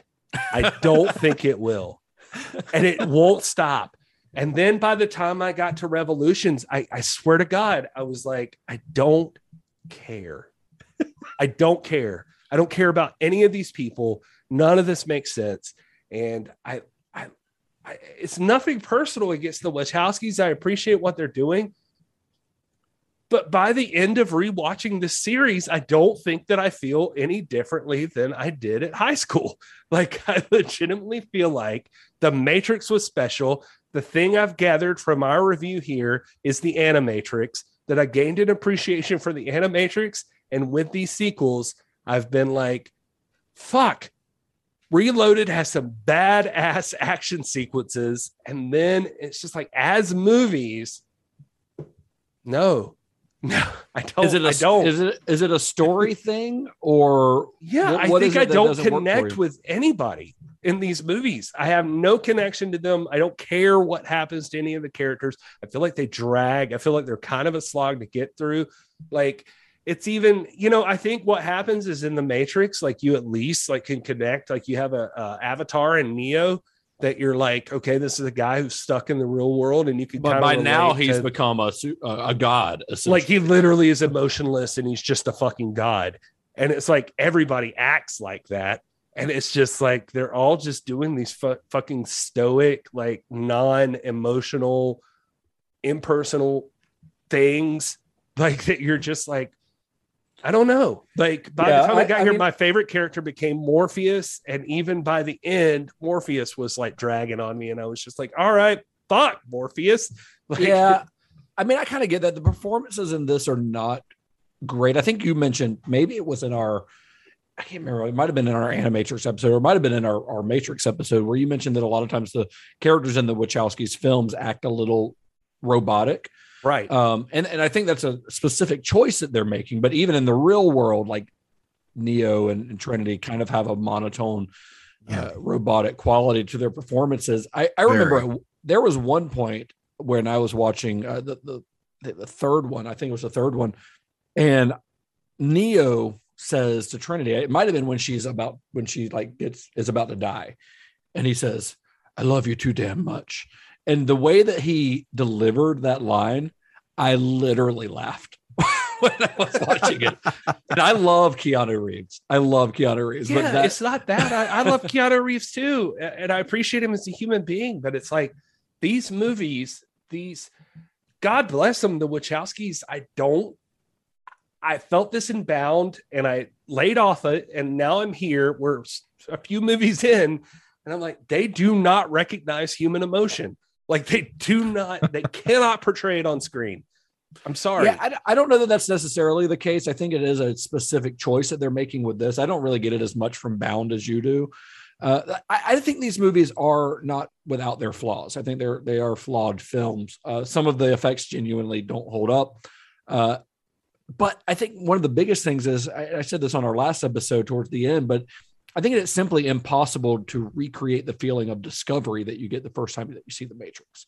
Um, I, I, and I think that's a big reason why a lot of people who disliked the film when they saw it back in 2003 uh, disliked it. And I think another big reason, and this is based on reviews and things that were coming out at the time, a big reason people didn't like it when it came out uh, originally was it wasn't what they were expecting. Uh, this is this is not your reasons for disliking this. This is just general consensus when it came out. Uh, because instead of giving us the same story over again, all over again on a bigger scale, like a lot of sequels do, the Wachowskis decided they were going to challenge the audience. Uh, they completely upended all expectations that they had created for the first film. It's honestly not unlike what Rian Johnson did with The Last Jedi, uh, with a very with a similar response from the fan base. Uh, the audience expected one thing. Maybe they even wrote the sequels in their heads, like where they thought the story was going. And the Wachowskis, they they gave them something totally unlike what they thought they would get from a Matrix sequel. I mean, th- think about this: the the entire plot of the first film was about Neo discovering his true identity as the one. Uh, the big question in that film was: Is the prophecy that is the prophecy that Morpheus received from the Oracle true? Is Neo the savior who's going to save mankind from the oppression of the machines? And then that movie ended in what seemed like a confirmation that yes, he is the one, and humanity is going to be saved. He's going to free everyone. And then these sequels, especially starting with that big expository dump by the, the, architect at the end of Reloaded, essentially says, no, everything that you believed at the end of the Matrix is bullshit. Uh, Neo is Neo the one? Well, yeah, kind of. He's kind of the one, but he's an anomaly that we knew about. And the prophecy from the Oracle was just another form of control. Uh, we find out that there's been five other ones before him that helped essentially to usher in the destruction of the human race. That's pretty fucked up. And it made a lot of people really mad because it is not what they wanted from a Matrix sequel. They wanted Neo to be Superman. Yeah. well, I got to say, that's not me. Like, I love that part. I love the part that it's like, no, this, this keeps happening. You've got to learn a lesson. Like, that's, that's the ultimate thing here like nobody is coming to save you. You can i mean um, maybe that's just this is me reading into it but it, it's Gary's, like Gary's personal philosophy. I was about to say it's just like I, I look at life this way in just a lot of ways. It's like no no one person can save you. It's like you've this will this will keep happening. There'll always be people that are going to save you but right. like you've got to change like you've got to do something and um there has to be something different that happens here. Well, and that's why I don't believe that, despite what other flaws you might see in the film, I don't buy the arguments that this that these movies are less philosophically interesting than their predecessor. Oh, I don't buy that either. No, that's not that's not me. I just think they drag. Like I think, I think so, they, they last a long time. no, it's like un- unlike you. Um, Wow. Uh, nice. Well you. done. Well done. Well, listen, look, listening to Will Smith talk about how the movie was pitched to him initially, and then knowing that the Matrix movies were conceived as a trilogy.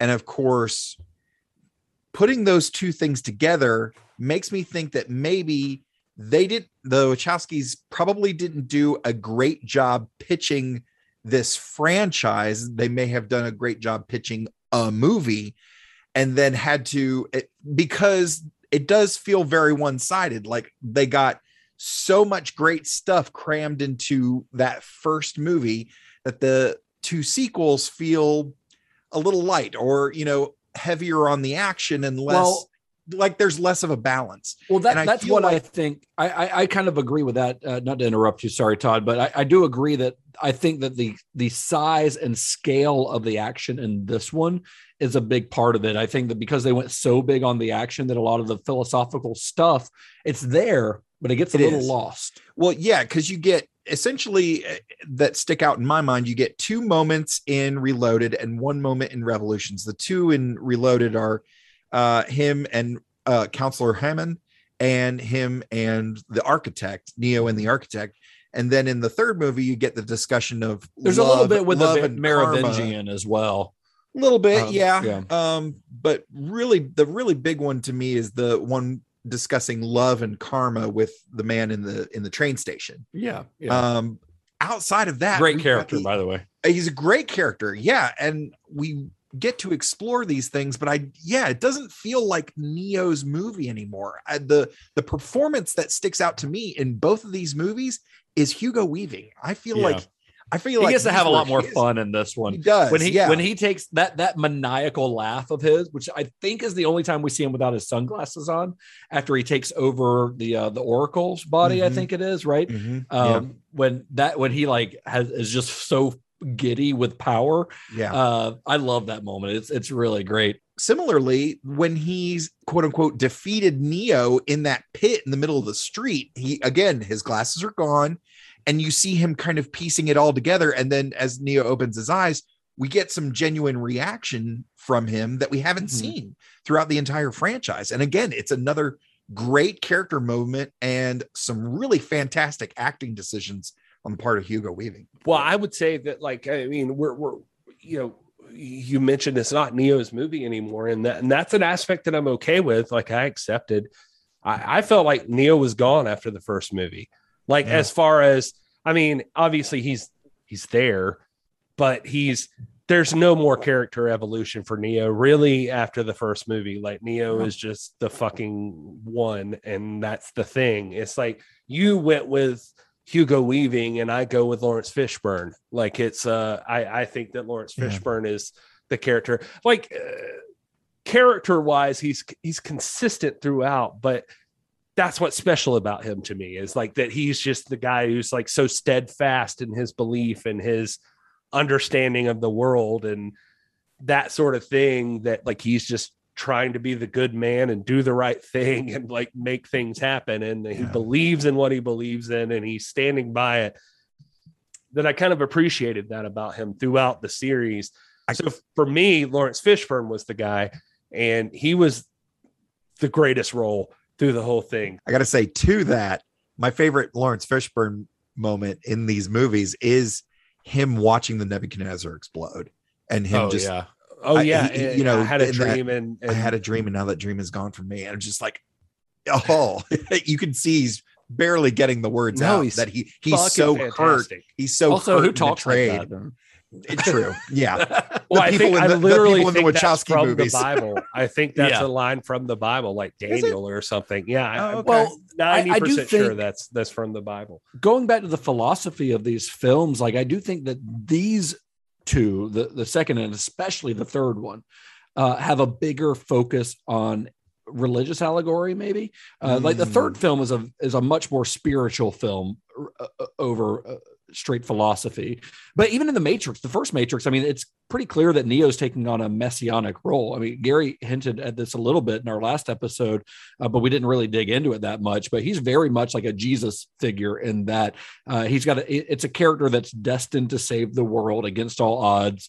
Uh, and if Neo is the Messiah figure, then there's no other ending than him sacrificing himself to save humanity. Yeah. Uh, it, it, it to paraphrase the film, it was inevitable. Like that is the how his story ends, and a lot of fans were pissed that that's how his story ended. right. But there was no other way for his story to end. Uh, the the Matrix series as a whole, the franchise as a whole, is in the end a series about hope and wonder and choice and belief.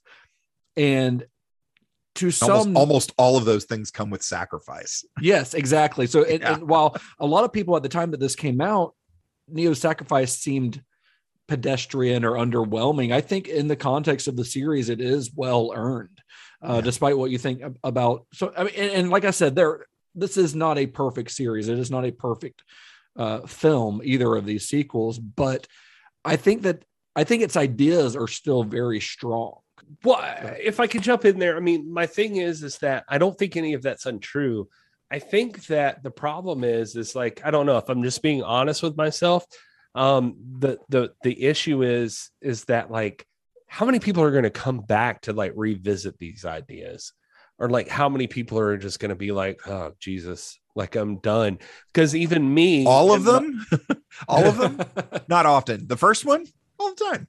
Yeah, I mean, Yeah. I, I think, I mean, that's the thing is like, I get what the Wachowskis are doing. So I'm trying to make that very clear. I get what they're doing. And if you spent a lot of time with all these movies, I, I get it. I do. I get what they're going for. I don't think that they're well crafted movies. Like, as I mean, uh, I, I- I don't think they're. I, I think they're. I think they're very well crafted. Movies. okay I they're think they're they are. technically well crafted storytelling wise i'm not sure they capture. They're maybe imbalanced yeah it's hard to explain I think they're a little clumsy. Yeah uh, in their I, storytelling. I That- think 'cause- for modern audiences they will not capture most people Well, the thing is, like, I think that if I'm going to talk about stuff that I, I think does not work, I think it does get a little too complex in its philosophical musings. I think, whereas the first film, they felt like they were integrated very well, like Morpheus's talk with Neo about what is the Matrix. Uh, it felt like a part of the story. Whereas these movies, like when they're in the Merovingians restaurant, he just starts talking, uh, he starts waxing philosophic. It stops the movie dead in its tracks. And i think that that hurts the movie on a from a pacing standpoint because they it feels like they're stopping to give these uh, the, these big treaties on philosophy when they should be just moving on the story. And it, it makes the movie seem like it's dragging along. And that clumsiness i think continues in its treatment of the characters as well because the first movie was Neo's story. Todd Todd alluded to this earlier. The first movie is Neo's story. It's the hero's journey, and it is focused almost solely on his experiences. Everything that you, almost everything that you see in that film is from Neo's point of view, or based around his experience. In these sequels, we're introduced to a lot of new characters, Yeah. and the movies often lose their way as a result. I think you you get stuck talking about the politics of Zion or or you spend big chunks with Morpheus and Trinity, which are characters we love, but this is Neo's. This should be Neo's story still, and the movies will often abandon him for long periods of time. Uh, and, and then I also think that because the movie is trying to have bigger, more epic set pieces, is trying to outdo what they did in the first film. They end up having these incredible set pieces and incredible action films or a- action scenes and fights with incredible choreography that do not seem connected to the plot. Like when Neo first fights Seraph. I Mm. in the end, Seraph says, I, I you never know who somebody is until you fight them. Like, nah, you guys didn't have to fucking fight. They're like you were that that was put in there to have a cool fight scene. And it seems a little superfluous. Uh the biggest set pieces in the first film in the Matrix, like Neo and Trinity's siege on the lobby to rescue Morpheus, Mhm. which ends in this helicopter crashing to a building and the famous bullet time scene. This is all connected to a character that you care about. You want them to rescue Morpheus. Scenes in the sequels, like the gunfight in the lobby of the Merovingian sex club, uh, which is a badass scene, but it feels more like they're there just for the sake of the action, not for a sake of the story. And I think that's the movie's biggest flaw is that it loses sight of a lot of the things like the characters and the story that made the first one so good. And the story is here. It's in the film. It's a good story. But in an attempt to make this bigger, Yeah. they I think they let some of that stuff get in the way of telling a good story. Yeah. I'm I think either either from like studio pressure of like, hey, we want all this cool stuff to be in the first movie in case it doesn't work. We don't want to invest in a trilogy because I mean, they said it in the in the behind the scenes of like, well, we've bought something cool. We don't know what it is. Like, it's hard to get somebody to write you a big fat check if they don't know what they're buying.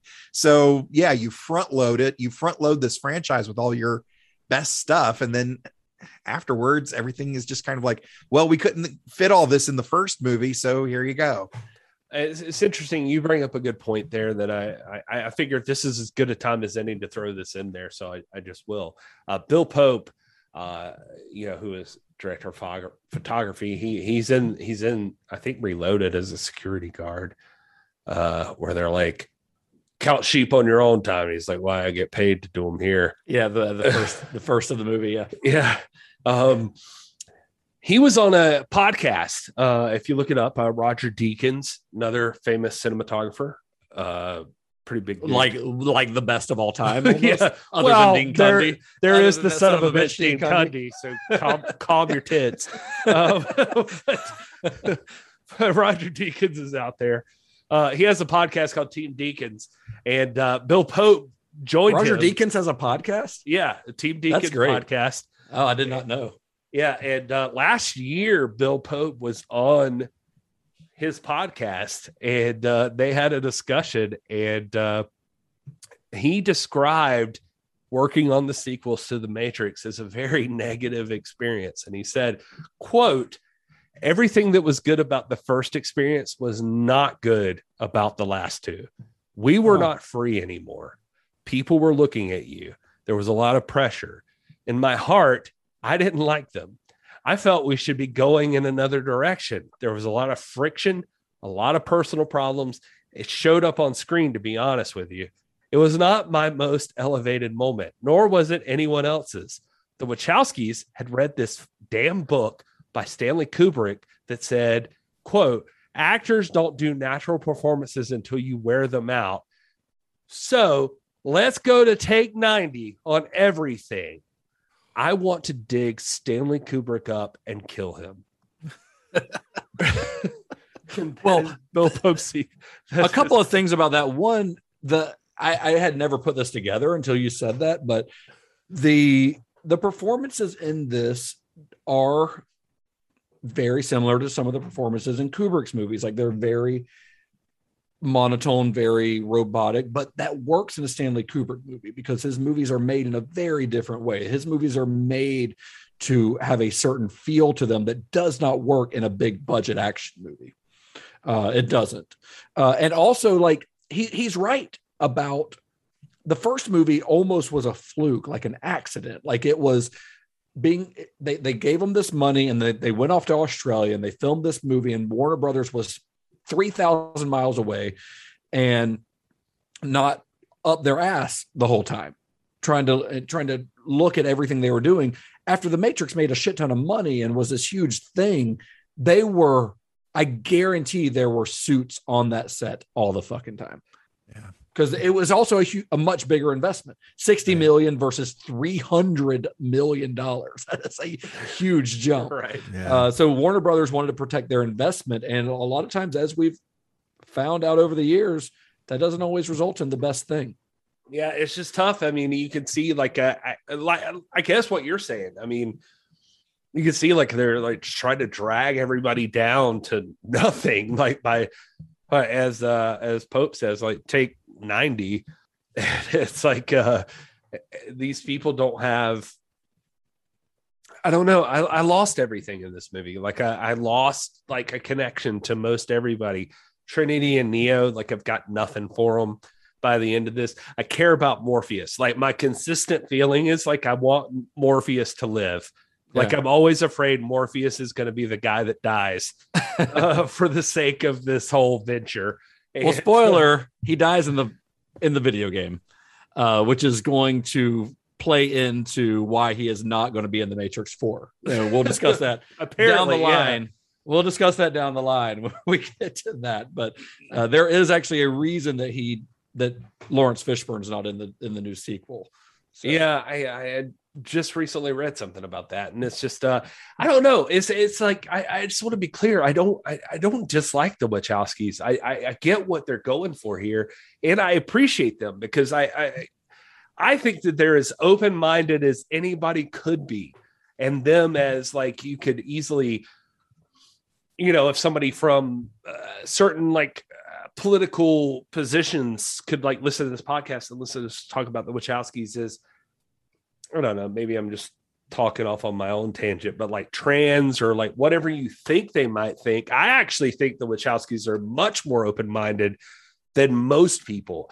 Like that they're very uh adept at like discussing all possibilities and like understanding like all of these different outcomes and like different perceptions of reality and and these things and and their own personal uh, perception of reality is not necessarily what they think everybody else would perceive as reality and they totally are okay with that and they're like it- it's just they're they're unabashedly and unreasonably like open to all ideas Yeah. and uh and, and and yet still i feel like something about these movies they don't they don't have like a grasp on making them so that they would appeal to mass audiences like Right. I, I i mean i that sounds stupid considering it's the matrix movie but i'm just saying like somehow they work their way to this point but it's not unreasonable to me that by the sequels like people start to fall off like i i, I can Well, I, get it yeah, I, I don't think that that's their concern necessarily. It's just No, with I mean, the, probably the not. Matrix, they happen to hit some sort of weird sweet spot uh, that they've n- not since been able to replicate. yeah i mean i'm just saying like i mean and, and it's all about knowing what you're getting into i suppose uh like literally justin we were just in a conversation with another guy about i mean again this is not important for this episode but we were talking about the newest halloween halloween kills and it's like we're saying like if you know what you're getting into then it's okay but it is a different movie than the one you just watched right before this. The sequel is not the same as the original. And it's like if you're doing the matrix it's like by the time you get through the sequels if you know what you're expecting i suppose it works. Like it's just Right. like this is this is not about any one aspect of filmmaking. It's not about the fight scenes. It's not about the stunts. It's not about the cg it's not you know it's just like about this spectrum of ideas and then somehow using all of this to incorporate real philosophical discussion.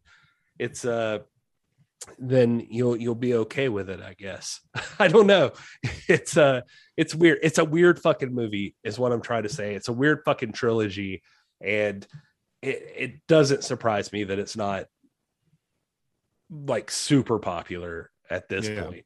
So this is kind of weird on this because I- feel like if we do a further viewing segment here, are they going to be different movies? what we talked about with the first Matrix.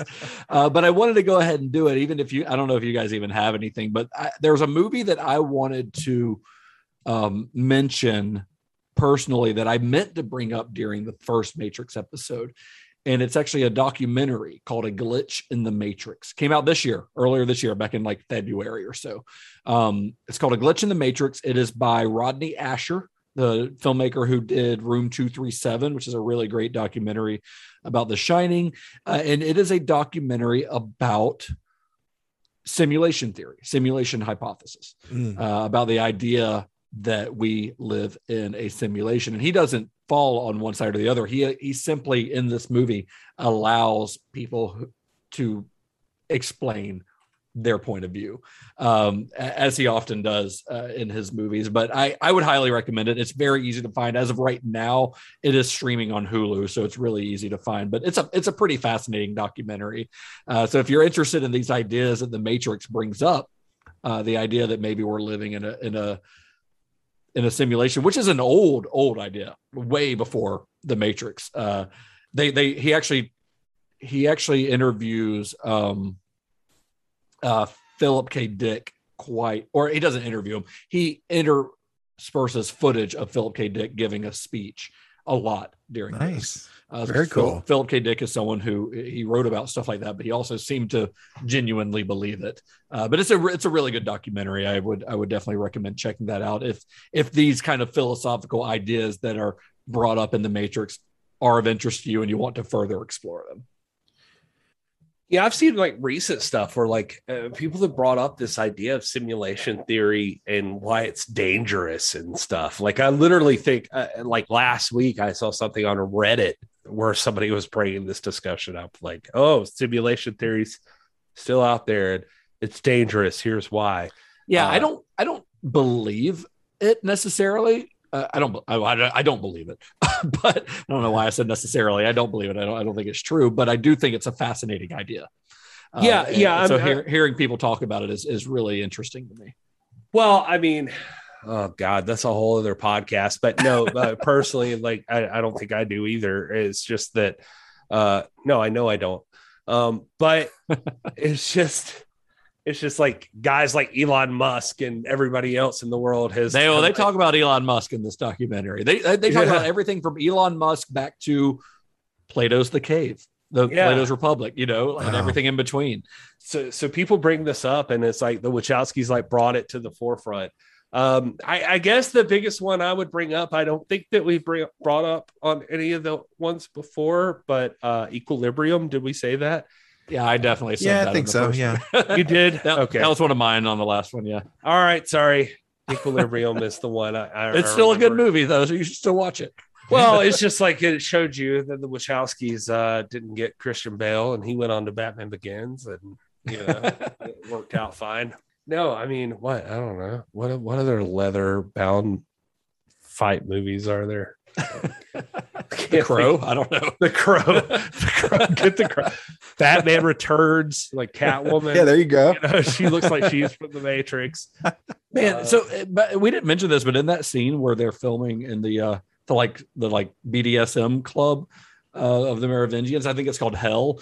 Those extras were actually like people that were in those subcultures. Like that's that's they put a casting call out. So these people brought like their own costumes, and you you watch the behind the scenes stuff, and they're like, yeah, there's people from like this that are into this, and people who are into this. You don't normally see them under the same room, uh, under the same roof, but here they're like where they're all together hanging out and like it's it's really it's some really fun behind the scenes footage Well, I'm gonna say something here that we'll just like keep it brief, and I, I don't want to like pry into people's personal lives more than like what's actually documented. And I, I, you know, I can't say for sure, but at this point in the relationship, just because it's it's pertinent to what we're talking about, uh, Lana Wachowski, um, at the time was supposedly married to a woman and was having like a whole thing where like staying out at these clubs, these particular clubs you're discussing, and uh,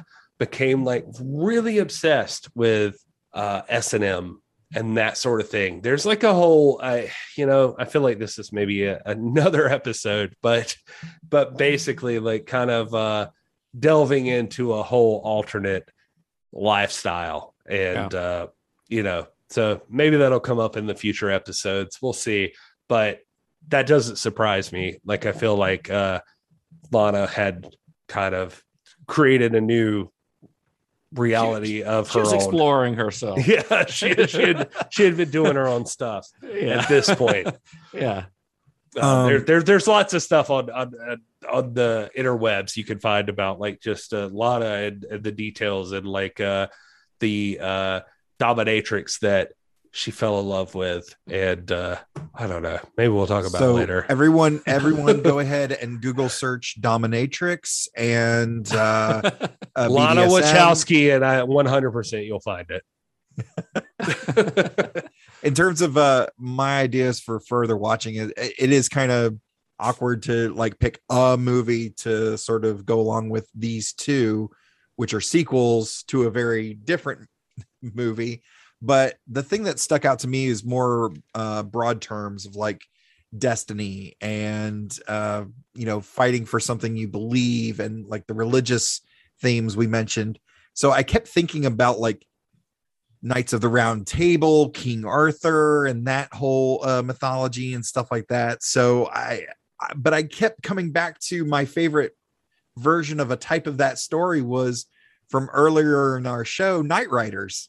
I really, and it's like, but it also, it also ties into like this world of the Matrix where nothing is as it seems. And, you know, the, bear, the very beginning of Knightriders, those first few shots of him in the forest with uh, his lady and the sword and the whole thing, you think you're watching this one movie, and then oh, he's on a motorcycle. Like it immediately changes your perception, but at the same time, it's it's King Arthur on motorcycles. So I see that as kind of Neo's search throughout this whole thing of destiny and you know fighting for something that's bigger than himself and trying to understand his choices and all that stuff. I feel like it lends very well to the King Arthur to King Arthur lore. thinking outside the box mr davis Trying to. i like it so it Am would be I another the only person who found this like Ilsa Strix stuff to I, I just found it. Okay, I was about to say, I just want to not be the only person. Like, I'm not in some weird fucking part of the dark web where, like, I'm the No, only no. person who saw this, right? Yeah. Like, no, uh, Lana was married to a woman uh, up until like 2002, and at the the premiere of The Matrix Reloaded, uh, the woman that she brought with her to that premiere was uh, Karin Winslow, who is Ilsa Strix, who is her her uh, stage name. I don't know. There's not a stage involved. She's a she's a dominatrix. she was like a pretty big dominatrix. Like, Yeah. yeah, yeah, yeah, like super famous dominatrix. They're married like, now. like AVNs, all that stuff. Yeah. Yeah. He They've became married obse- since 2018 or so. Yeah, I say he. I don't mean that with disrespect. I mean at the time, like Larry had become obsessed with her, and Lana now. I mean, yeah, had become obsessed with her, and uh yeah, I think they're they're married now. Yeah, I mean, I I don't know what that matters, except a lot of people think that that Strix like heavily influenced the Matrix, like towards the end. Oh yeah, yeah. I'm not sure when their relationship started, so it's it's hard to say. So it would be another 18 years before the Wachowskis return to the world of the Matrix. Uh, as we all know, the there's a fourth Matrix film coming later this year uh, from director Lana Wachowski. Uh, but we've got a long road to travel before we get to that film. So at, at the time of the third Matrix film's release, the Wachowskis said that they had no intention of ever returning to the world of the Matrix.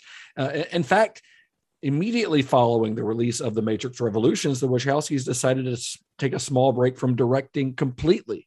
Uh, they need this is a massive production, and they need to step away from it for a bit.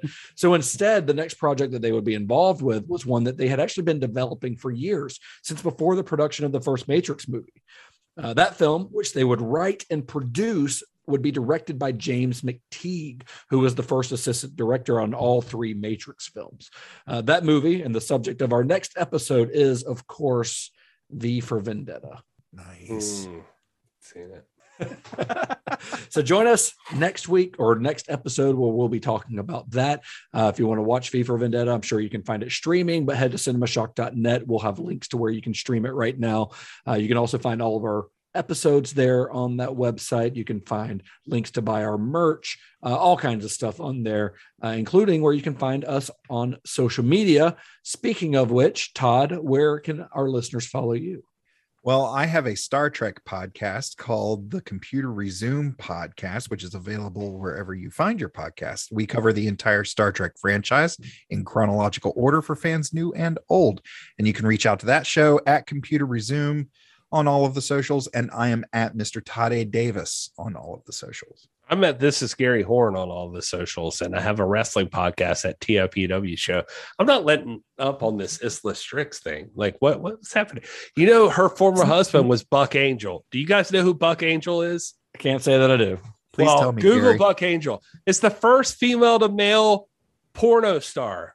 Wow, congrats. Yeah, and I Gary, you know what? I mean, I'm just I'm just throwing this out there. He looks like more of a man than any one of us. like he looks like a fucking badass.